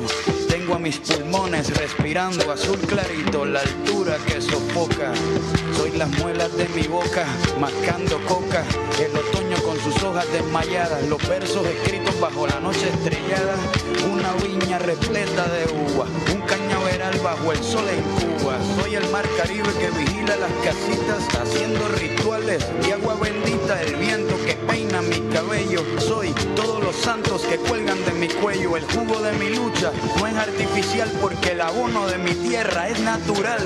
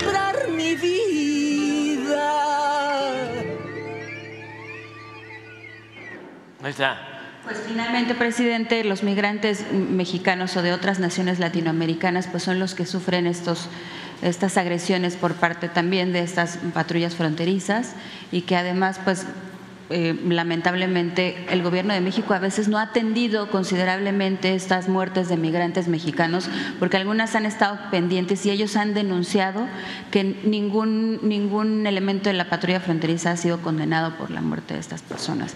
Y también quisiera comentarle que Hace algunos meses también le había consultado aquí sobre estas escuelas de, de temas estéticos que el, el, secretario de Salud nos había dicho que iba a informar porque estas cédulas no se han, no se han, no se ha integrado todo este sistema de estético a, la Secretaría, a la SEP y porque lo, un organismo descentralizado está llevando toda esta pues sí, como esta industria estética. Además, porque son miles de personas que quedan afectadas por, por estas situaciones y que al, algunos compañeros también han demandado y han denunciado. ¿Por qué no hacen auditorías y revisión cuando estas industrias ganan millones de pesos y, y hay gente que del extranjero viene a hacerse estos procedimientos? Aquí, por ejemplo, hay dos universidades que ofrecen estos servicios en línea y además ni siquiera saben si son realmente capacitados o, por ejemplo, en Monterrey está una universidad que se llama Kirei y en la Ciudad de México hay un Instituto Panamericano de la Ciudad de México de científicos que según presuntamente dan estos servicios cuando la gente desconoce. Esto por primera parte con este, este tema de estético. Pero también quisiera mencionarle una señora, este es un caso de una señora que vino aquí a Palacio Nacional a entregar una carta por apoyo a su hijo en el tema de, un, de una cirugía maxilofacial. La señora, aparte de su tema de que no tenía en ese momento se sabía que no había seguridad social. Se tardaron muchos días en el sector salud para poder descubrir que la señora sí estaba dada de alta en dos servicios de salud. No sabían, el hijo necesita urgentemente esta intervención maxilofacial. Se los dijeron en el hospital general. El mismo, el mismo médico dijo que ya tendrían que hacer esa intervención porque se tardan en los, en los trámites burocráticos. Yo se lo quiero decir, presidente, porque hay mucha gente que está a veces grave en, formados y sí, están formados, pero están graves. Entonces, por estos trámites burocráticos la gente puede perder la vida. Esta señora lleva ya muchos días, no tiene dinero para pagar esta cirugía que cuesta 150 mil pesos y además todavía de que fue al, al, hospital general y que le dijeron que no podían darle la gratuidad porque estaba dada de alta en el servicio del IMSS y del ISTE, que al final se pudo resolver, queda totalmente en el ISTE y le dan fecha hasta el 15 de febrero. Entonces es un procedimiento que ya es urgente atender. Sí. Se lo digo yo, por favor, que ayude a esta señora sí, porque no tiene. Se está atendiendo y es nuestro trabajo. Este, y hoy mismo se ve lo que estás planteando. Hoy se va aquí está su carta, a atender. Yo aquí le enseño su carta porque estás... al final es gente que viene con la esperanza sí. de pedir una ayuda sí. porque es gente que no no cuenta con estos recursos. Y se ayuda a todos. Este, estamos atendiendo a todos y lo vamos a seguir haciendo. Sí, y al déjanos, final, al déjanos, final por... déjanos este tu, tu petición, tu carta, la carta de la señora y lo atendemos. Y cada vez que sabemos de un caso así, se actúa de inmediato. Al finalmente, lamentablemente, las personas tienen que buscar a los periodistas ya sea aquí afuera para ver. Sí, pero qué bueno que hacen ustedes ese trabajo. Qué bueno. Bueno, Eso es aunque, parte de- eso es parte del sí, periodismo. aunque O sea, la gente ayudar- debería de ir a los servicios de salud y ser atendidos. Sí, no pero si hay conforme. deficiencias, ¿sí? este, que se expresen como lo estás haciendo y nosotros ayudamos. O sea, no- nosotros no queremos que nadie sufra. Nosotros somos humanistas. Sí, y eh, predicamos y llevamos a la práctica el amor al prójimo. Por eso podemos enfrentar a nuestros adversarios. Si fuésemos niños bien, fifís, fresas, si yo llegué aquí mm, después de estar en un programa de radio conduciendo un noticiero y me hice famoso. Y como la gente ya estaba harta del PRIAN, votaron por mí. Llegué a la presidencia, pero no es mi caso. Yo llevo 50 años luchando por los pobres, por los demás. Y nunca me ha interesado el dinero, nunca me ha importado lo material. Y siempre digo que no todo, no todo el que tiene es malvado, para que no se malinterprete. Sencillamente mi filosofía, mi forma de vida, mis ideales, mis principios, me llevan a no considerar fundamental el dinero o lo material. Creo que la felicidad no se obtiene solo con dinero y acumulando bienes materiales. Siempre lo he dicho. Pero desde que empecé a trabajar como servidor público, estoy atendiendo a pobres y a enfermos. Y estoy defendiendo la justicia. Y estoy luchando en contra de caciques y de corruptos. Desde hace 50 años. Me da pena tener que decirlo, pero hay veces que se piensa que somos iguales. No. Nosotros estamos aquí por convicción. Si fuese por dinero, pues, dos millones del narcotráfico para la campaña. Bueno. Estaría yo sí, inmensamente rico, inmensamente rico. Y de mis bienes solo tengo una casa, que por cierto ya la entregué a mis cuatro hijos. No tengo nada. Mis libros, que ya también, este, como tengo mi testamento ya, todos los libros de mi oficina van a ser para Laura, para Laurita. Este, y ya mis hijos tienen lo que les corresponde. Beatriz también, yo no tengo nada. Y nunca, nunca he tenido una tarjeta de crédito, nunca. Además, no sé, no sabría yo cómo llenarla.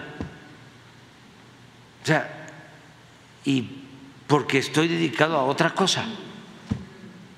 Bueno, esta gente es la que, la que, la que tiene la esperanza de recibir una respuesta. Ojalá que No, pero mucha gente, no nada más la que viene aquí. no, Yo creo que la que está en todo el muchísima país. gente tiene esperanza y eso es muy bueno.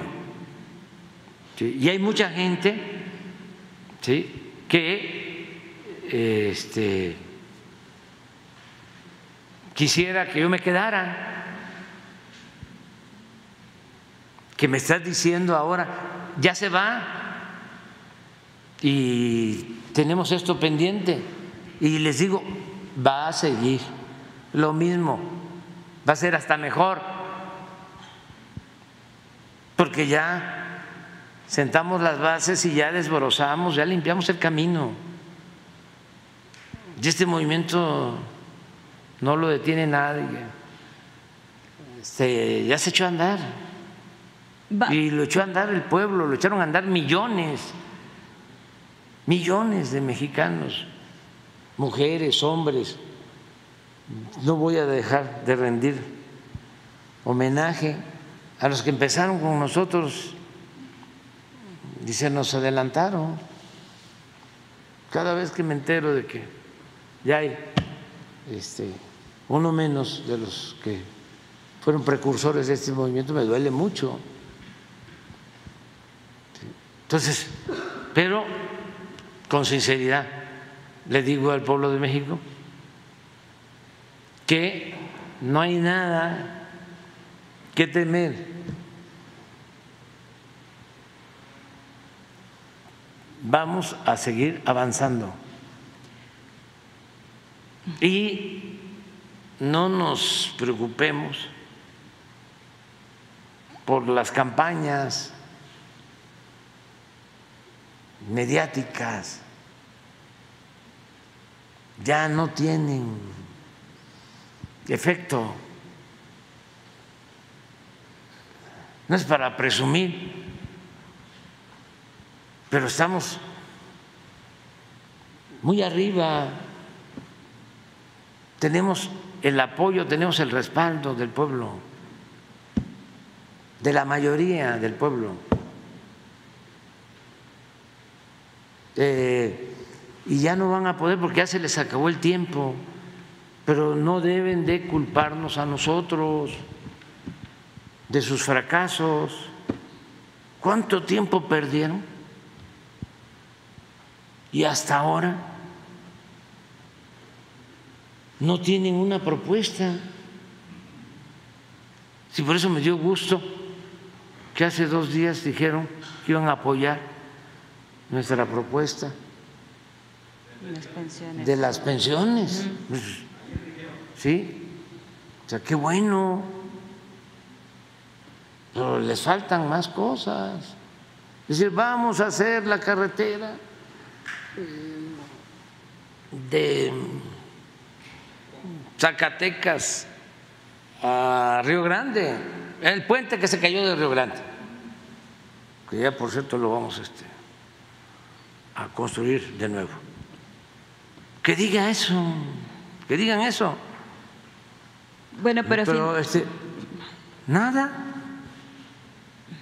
No dicen nada. ¿Qué? ¿Qué es lo que dicen? Eh, Este, atacar, ¿no? Eh, acusarme de todo. Y los medios, ¿no? Eh, en contra y con, con desprecio a la gente. No, no, este. Y ya son cuatro meses, exactamente hoy, cuatro. cuatro meses. Eh, no es fácil, ¿eh? No es fácil que en cuatro meses las cosas cambien tanto. Bueno, dejaré la hoja con Jesús y también si lo de las universidades lo pueden checar, si va a haber una Sí. revisión y si le puede decir al secretario. Cuando eh, corresponda informar sobre salud, aquí se ve, ese tema lo han estado tratando, Sí, y saber pero si los van a. aquí se trata. Gracias.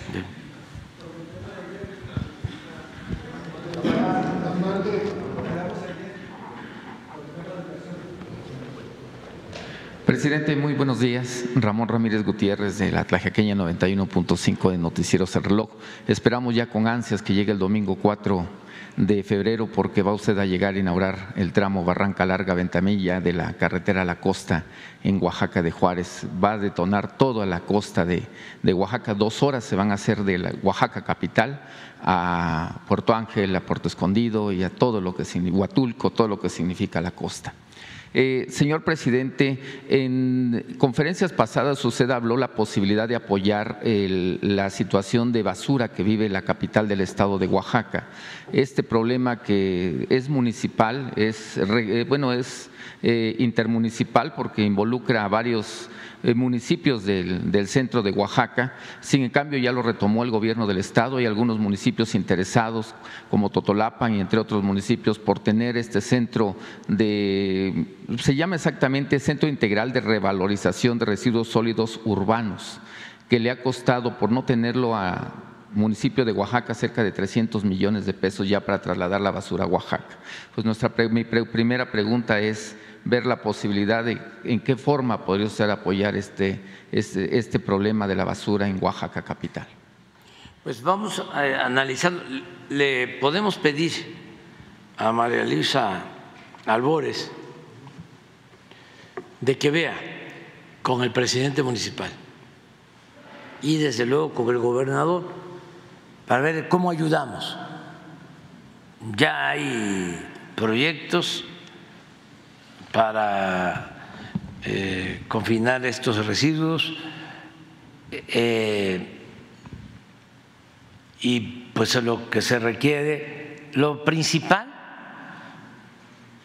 es la aprobación de la gente,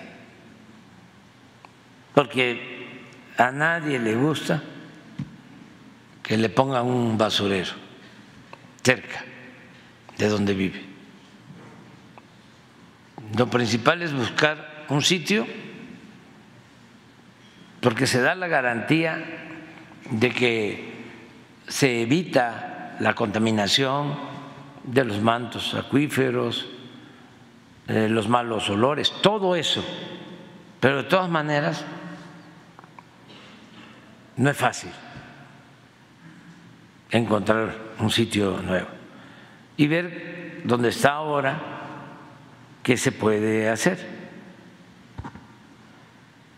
Entonces le vamos a pedir a eh, María Luisa que vaya incluso y va a ir a Oaxaca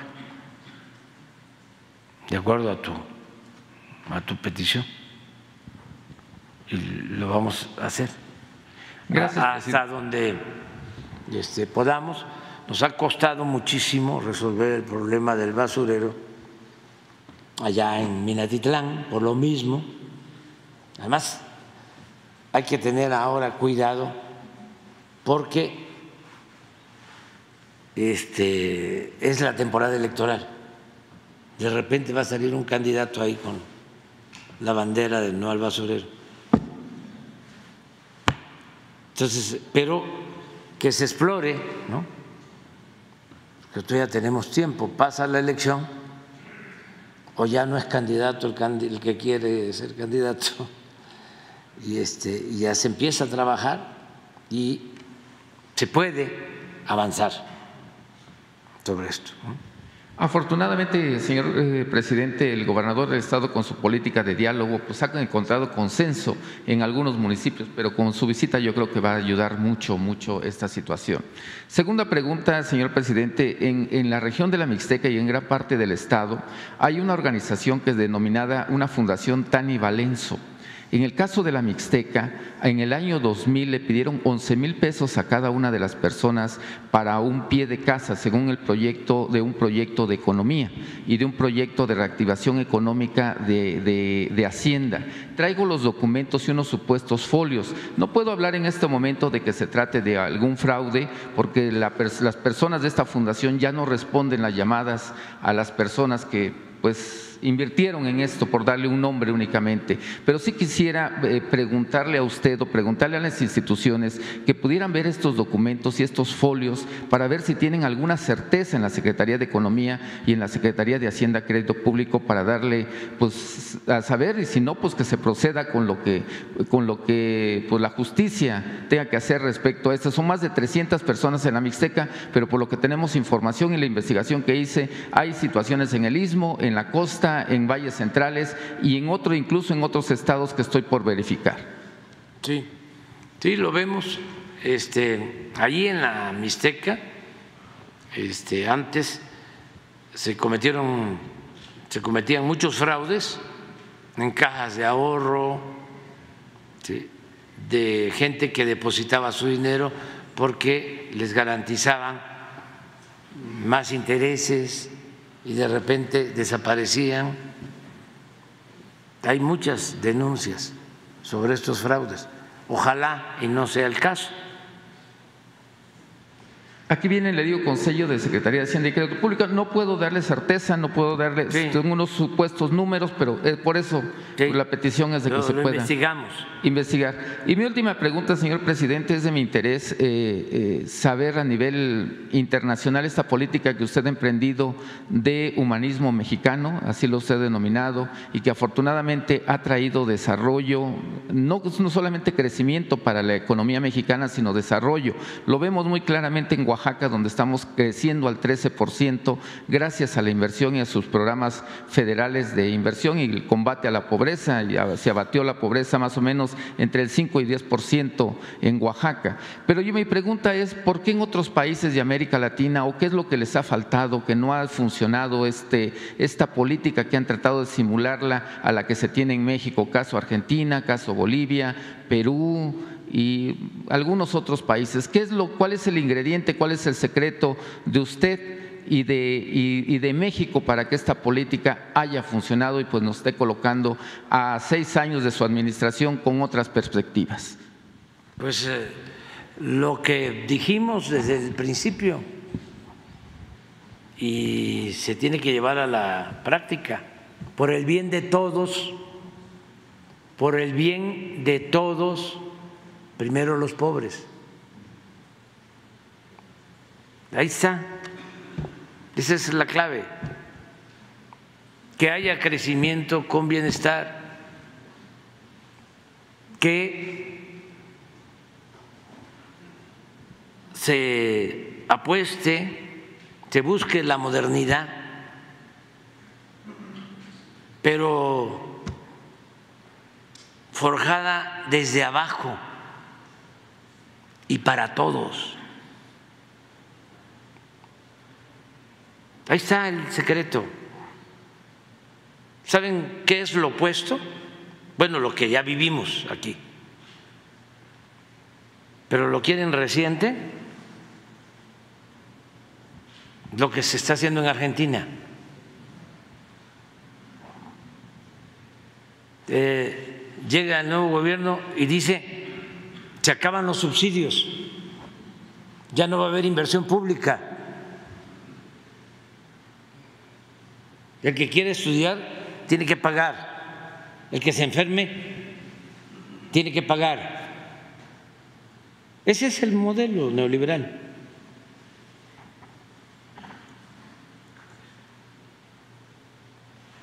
Pero al mismo tiempo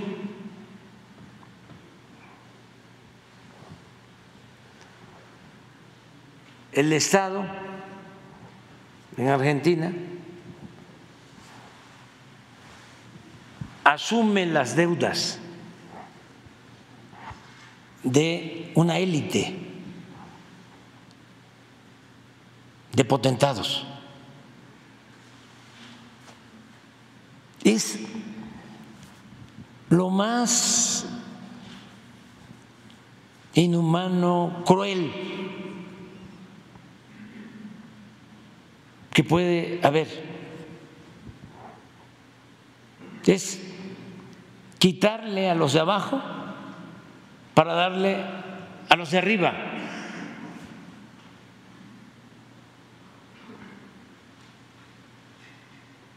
Eso es lo que están haciendo. Pero agréguenle otra cosa, porque aquí estos conservadores eh, irresponsables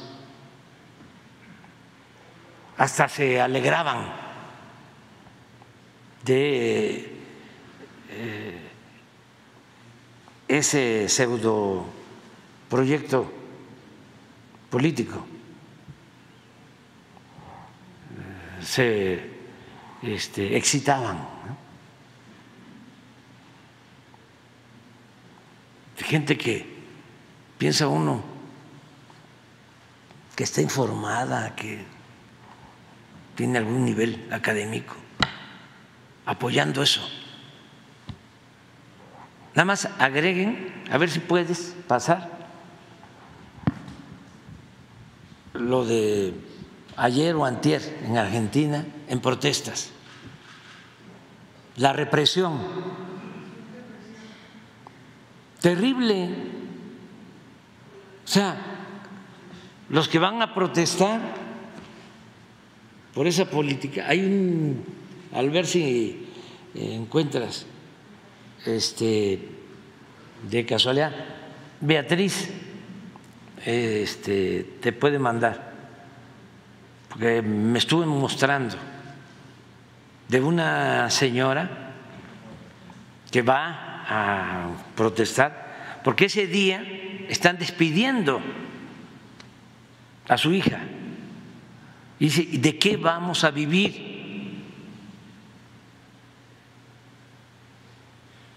¿De qué? Además que esto es más burdo, ¿no? Este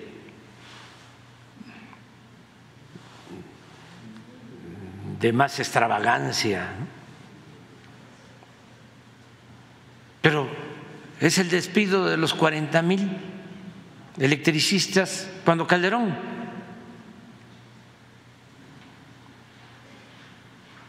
Entonces, ¿cuál es la diferencia? ¿Por qué nosotros eh, hemos podido salir adelante? Primero porque no se permite la corrupción, aunque se enojen los corruptos. No se permite la impunidad a nadie. No se permite el tráfico de influencias.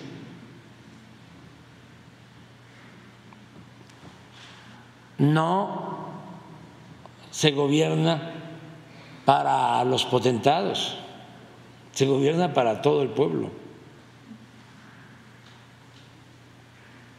Y el Estado cumple su responsabilidad social.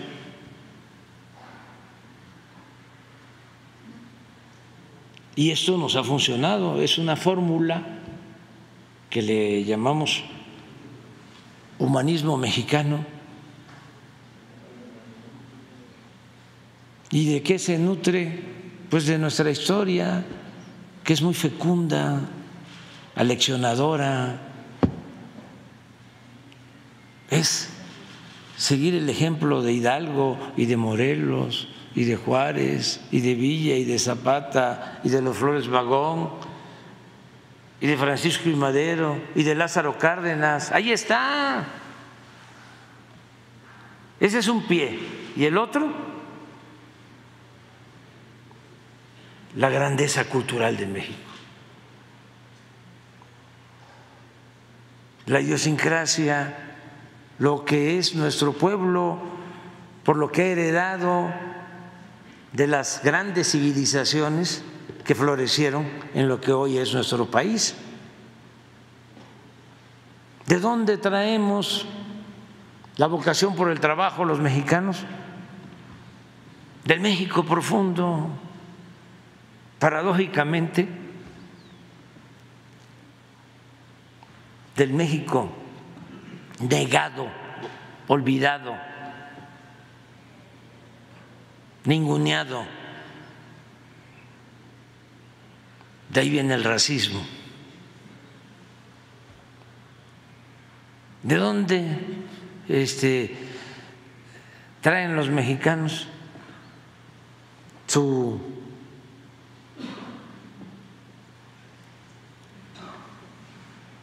decisión de ser honestos, porque ese es un pueblo honrado, no es un pueblo corrupto, ¿cómo han querido de que nos domine la ambición al dinero? Desde que llegaron los europeos.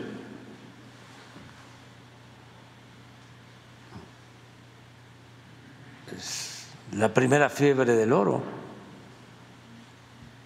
Y le siguieron insistiendo en que solo nos importara lo material. Por eso yo en la arenga del 15 de septiembre le agregué,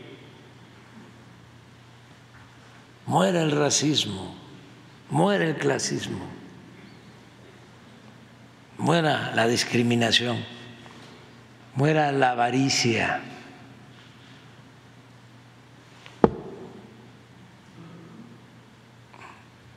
Eso no lo tenemos los mexicanos. Oaxaca es un ejemplo. ¿De dónde viene la solidaridad, la fraternidad, la ayuda mutua? Pues del tequio.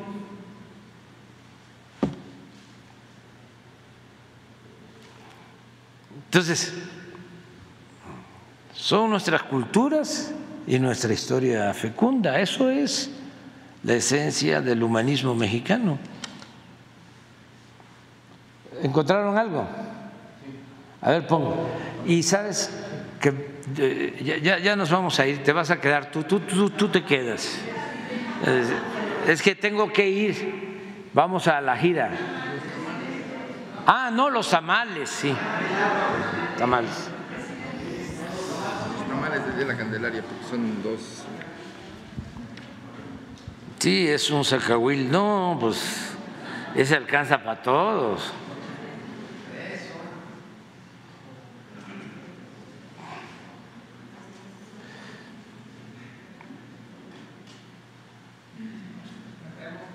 Sí, es un sacahuil, cortesía de los periodistas. Este es el mundo al revés, ¿no? En vez de que nosotros, ¿no? Este, eh, ayudemos con el desayuno, son los periodistas. Liliana Noble, de Pulso Saludable, y Omar Niño de ON Noticias.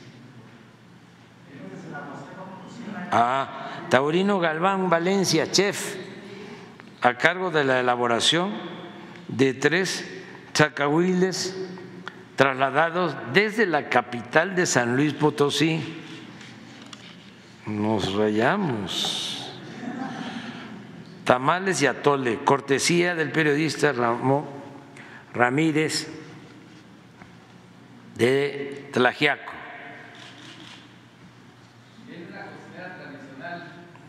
Soy la Esther Palacios, cocinera tradicional, y Esenia Bautista Palacio, también cocinera tradicional, responsable de la elaboración de los 300 tamales trasladados.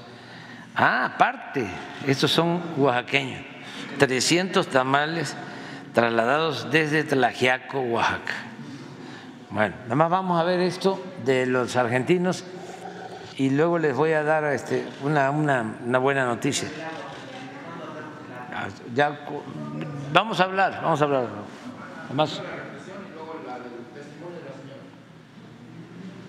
pero sí. ¡Lo chupan y lo van a defender!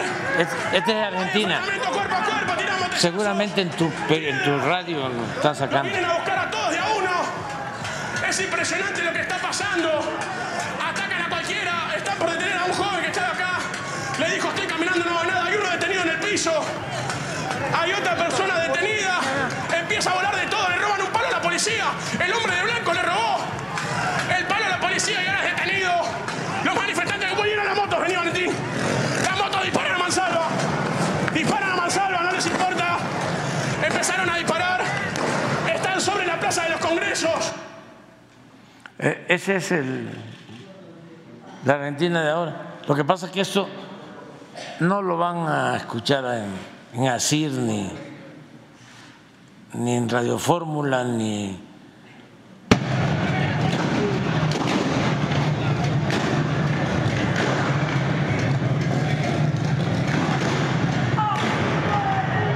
ya sé dónde lo van a ver. ¿Cómo se llaman las estaciones de Estados Unidos? ¿Ah? Ah, en Univisión, ahí lo van a ver. CNN y la otra. Fox. Por eso acá. Porque tienen superpoderes, no les importa otra cosa. ¿Sabes para qué tienen superpoderes? Para vender la Patagonia, para vender el litio, para vender IPF, para venderse todo, para vender aerolíneas, ferrocarriles. A ver, repite eso, lo que las señoras que estábamos hablando. Ah, sí, que sí, es la venta de todos los bienes, lo que ya hicieron aquí. A ver. Lo echaron a mi hijo en su trabajo. Por eso estoy acá. Porque tienen superpoderes, no les importa otra cosa. ¿Sabes para qué tienen superpoderes? Para vender la Patagonia, para vender el litio, para vender IPF, para que te tire para mí, para venderse todo, para vender aerolíneas, ferrocarriles. Eso es. Entonces es por tu pregunta. ¿sí? Este, México no está en venta. Ya hay gobiernos que dan, ya hay gobiernos que quitan. Y nuestro gobierno da, no quita. Con mi ley. Dice que está liberando argentinos. O los está metiendo en la cárcel. Pero ya ese Yo lo que planteo es ese modelo no este, funciona. Eh, lamento mucho que esté pasando eso. Algunos periodistas, este, eh, no sé cómo lograron, eh, ya publicaron en sus páginas, creo que de aquí, de aquí hay algunos que son, son este, investigadores, mirones profesional, y ya, este, ya dieron a conocer en sus páginas este, la portada de mi libro nuevo, y ya nada más quiero ponerla, porque sí es cierto, este, ya está la portada y, y el nombre. Va a aparecer eh, la semana próxima, bueno, yo creo que como el día 15, ya en librerías. La misma editorial, sí. A ver si la consiguen ustedes. ¿Cuántos ejemplares? No, no, no, no sé nada todavía. Es que ganaron los, este, ahí está, así se llama. Gracias.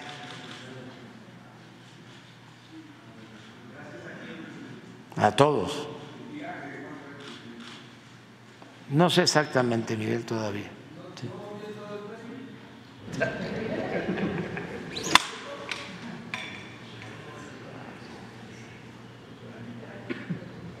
¿Sí se acuerdan de la foto, verdad?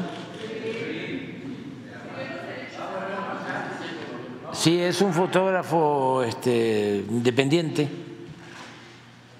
pero a mí me gustó y la editorial este, compró los, no sé si derechos o pagan, sí, hicieron contratos con él porque es un fotógrafo independiente. ¿Usted se dio cuenta cuando le tomaron la foto, presidente? Luis Antonio Rojas. ¿Se dio cuenta Se llama Luis Antonio Rojas. ¿Sí? ¿Cómo? Luis Antonio Rojas. Luis Antonio Rojas. Colabora para Times. Sí. Ah, es machuchón.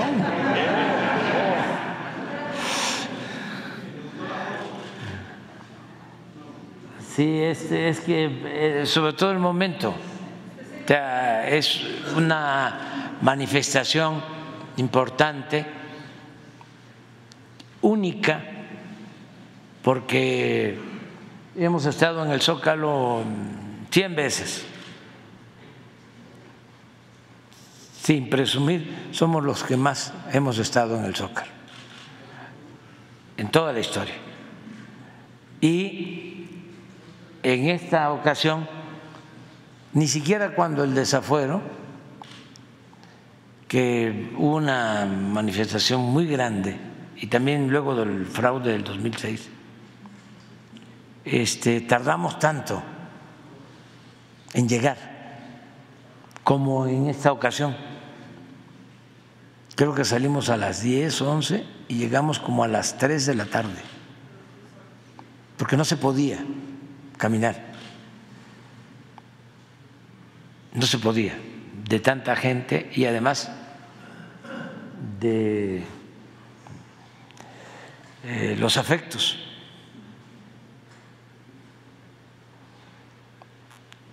La gente estaba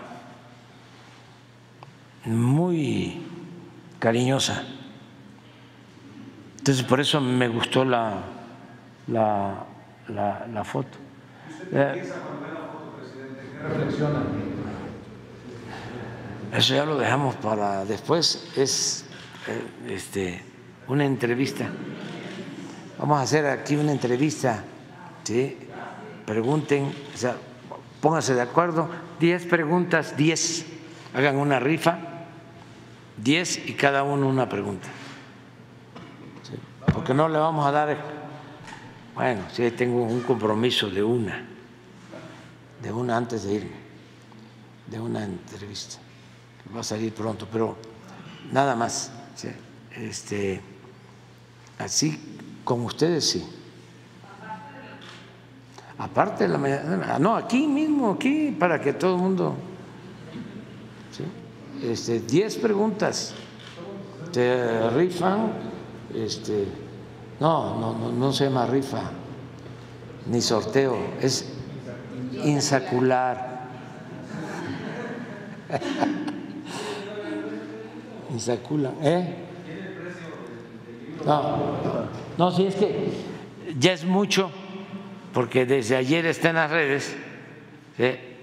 No voy a decir eh, a dónde, a quién le di primero, pero luego lo volví a ver y yo dije, ah, ya. Entonces, este, no me van a seguir ganando la nota. ¿Cómo? La nota es la nota. ¿Eh? Es bastante, son no, sé cuántas al final, pero cuartillas son como 900, 800, 900, pero quién sabe en la formación cuántos hay. Pero sí es, son 20 capítulos, eh, como es bastante para un libro en la introducción pues planteo que pueden leer el que quieran, el que les llame la atención. Y este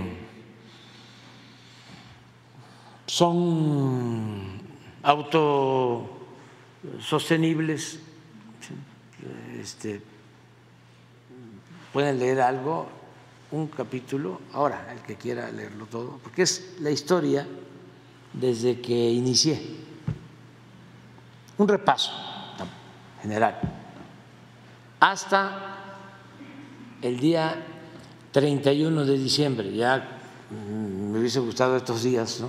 agregar, pero no me he equivocado,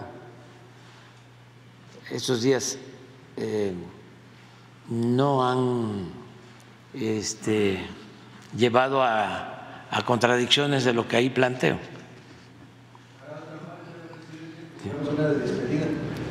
¿Quién sabe? Yo creo que ya no. Yo creo que ya no. Este, es muy probable eso sí, el informe cuando estemos cumpliendo los cinco años del triunfo, el primero de julio, seis, perdón. Ya solamente el día 15, 15, 15 de, de septiembre. 15 de septiembre. 18 de marzo. Es Oaxaca. Este. Eh, Guelatao.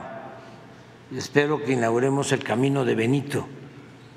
Es un camino que se está construyendo a partir de un análisis sobre el camino que recorrió el presidente Juárez de niño cuando salió de Guelatao y llegó a Oaxaca.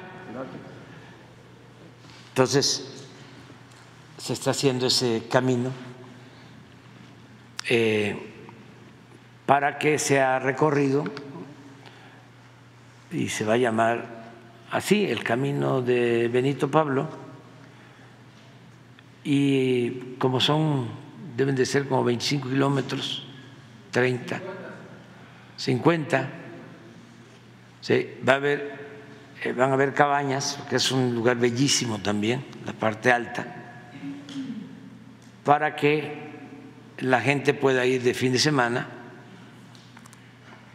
eh, puede caminar, puede ir en bicicleta y quedarse en las cabañas y seguir adelante y conocer Guelatao, porque sí es un santuario del movimiento político republicano.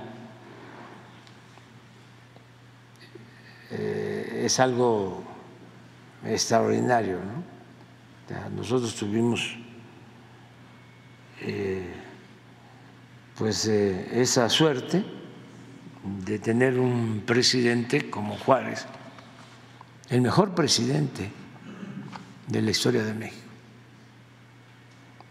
Entonces, eh, estamos haciendo ese camino y estamos también recuperando la casa donde vivió, en Veracruz, cuando las leyes de reforma, porque es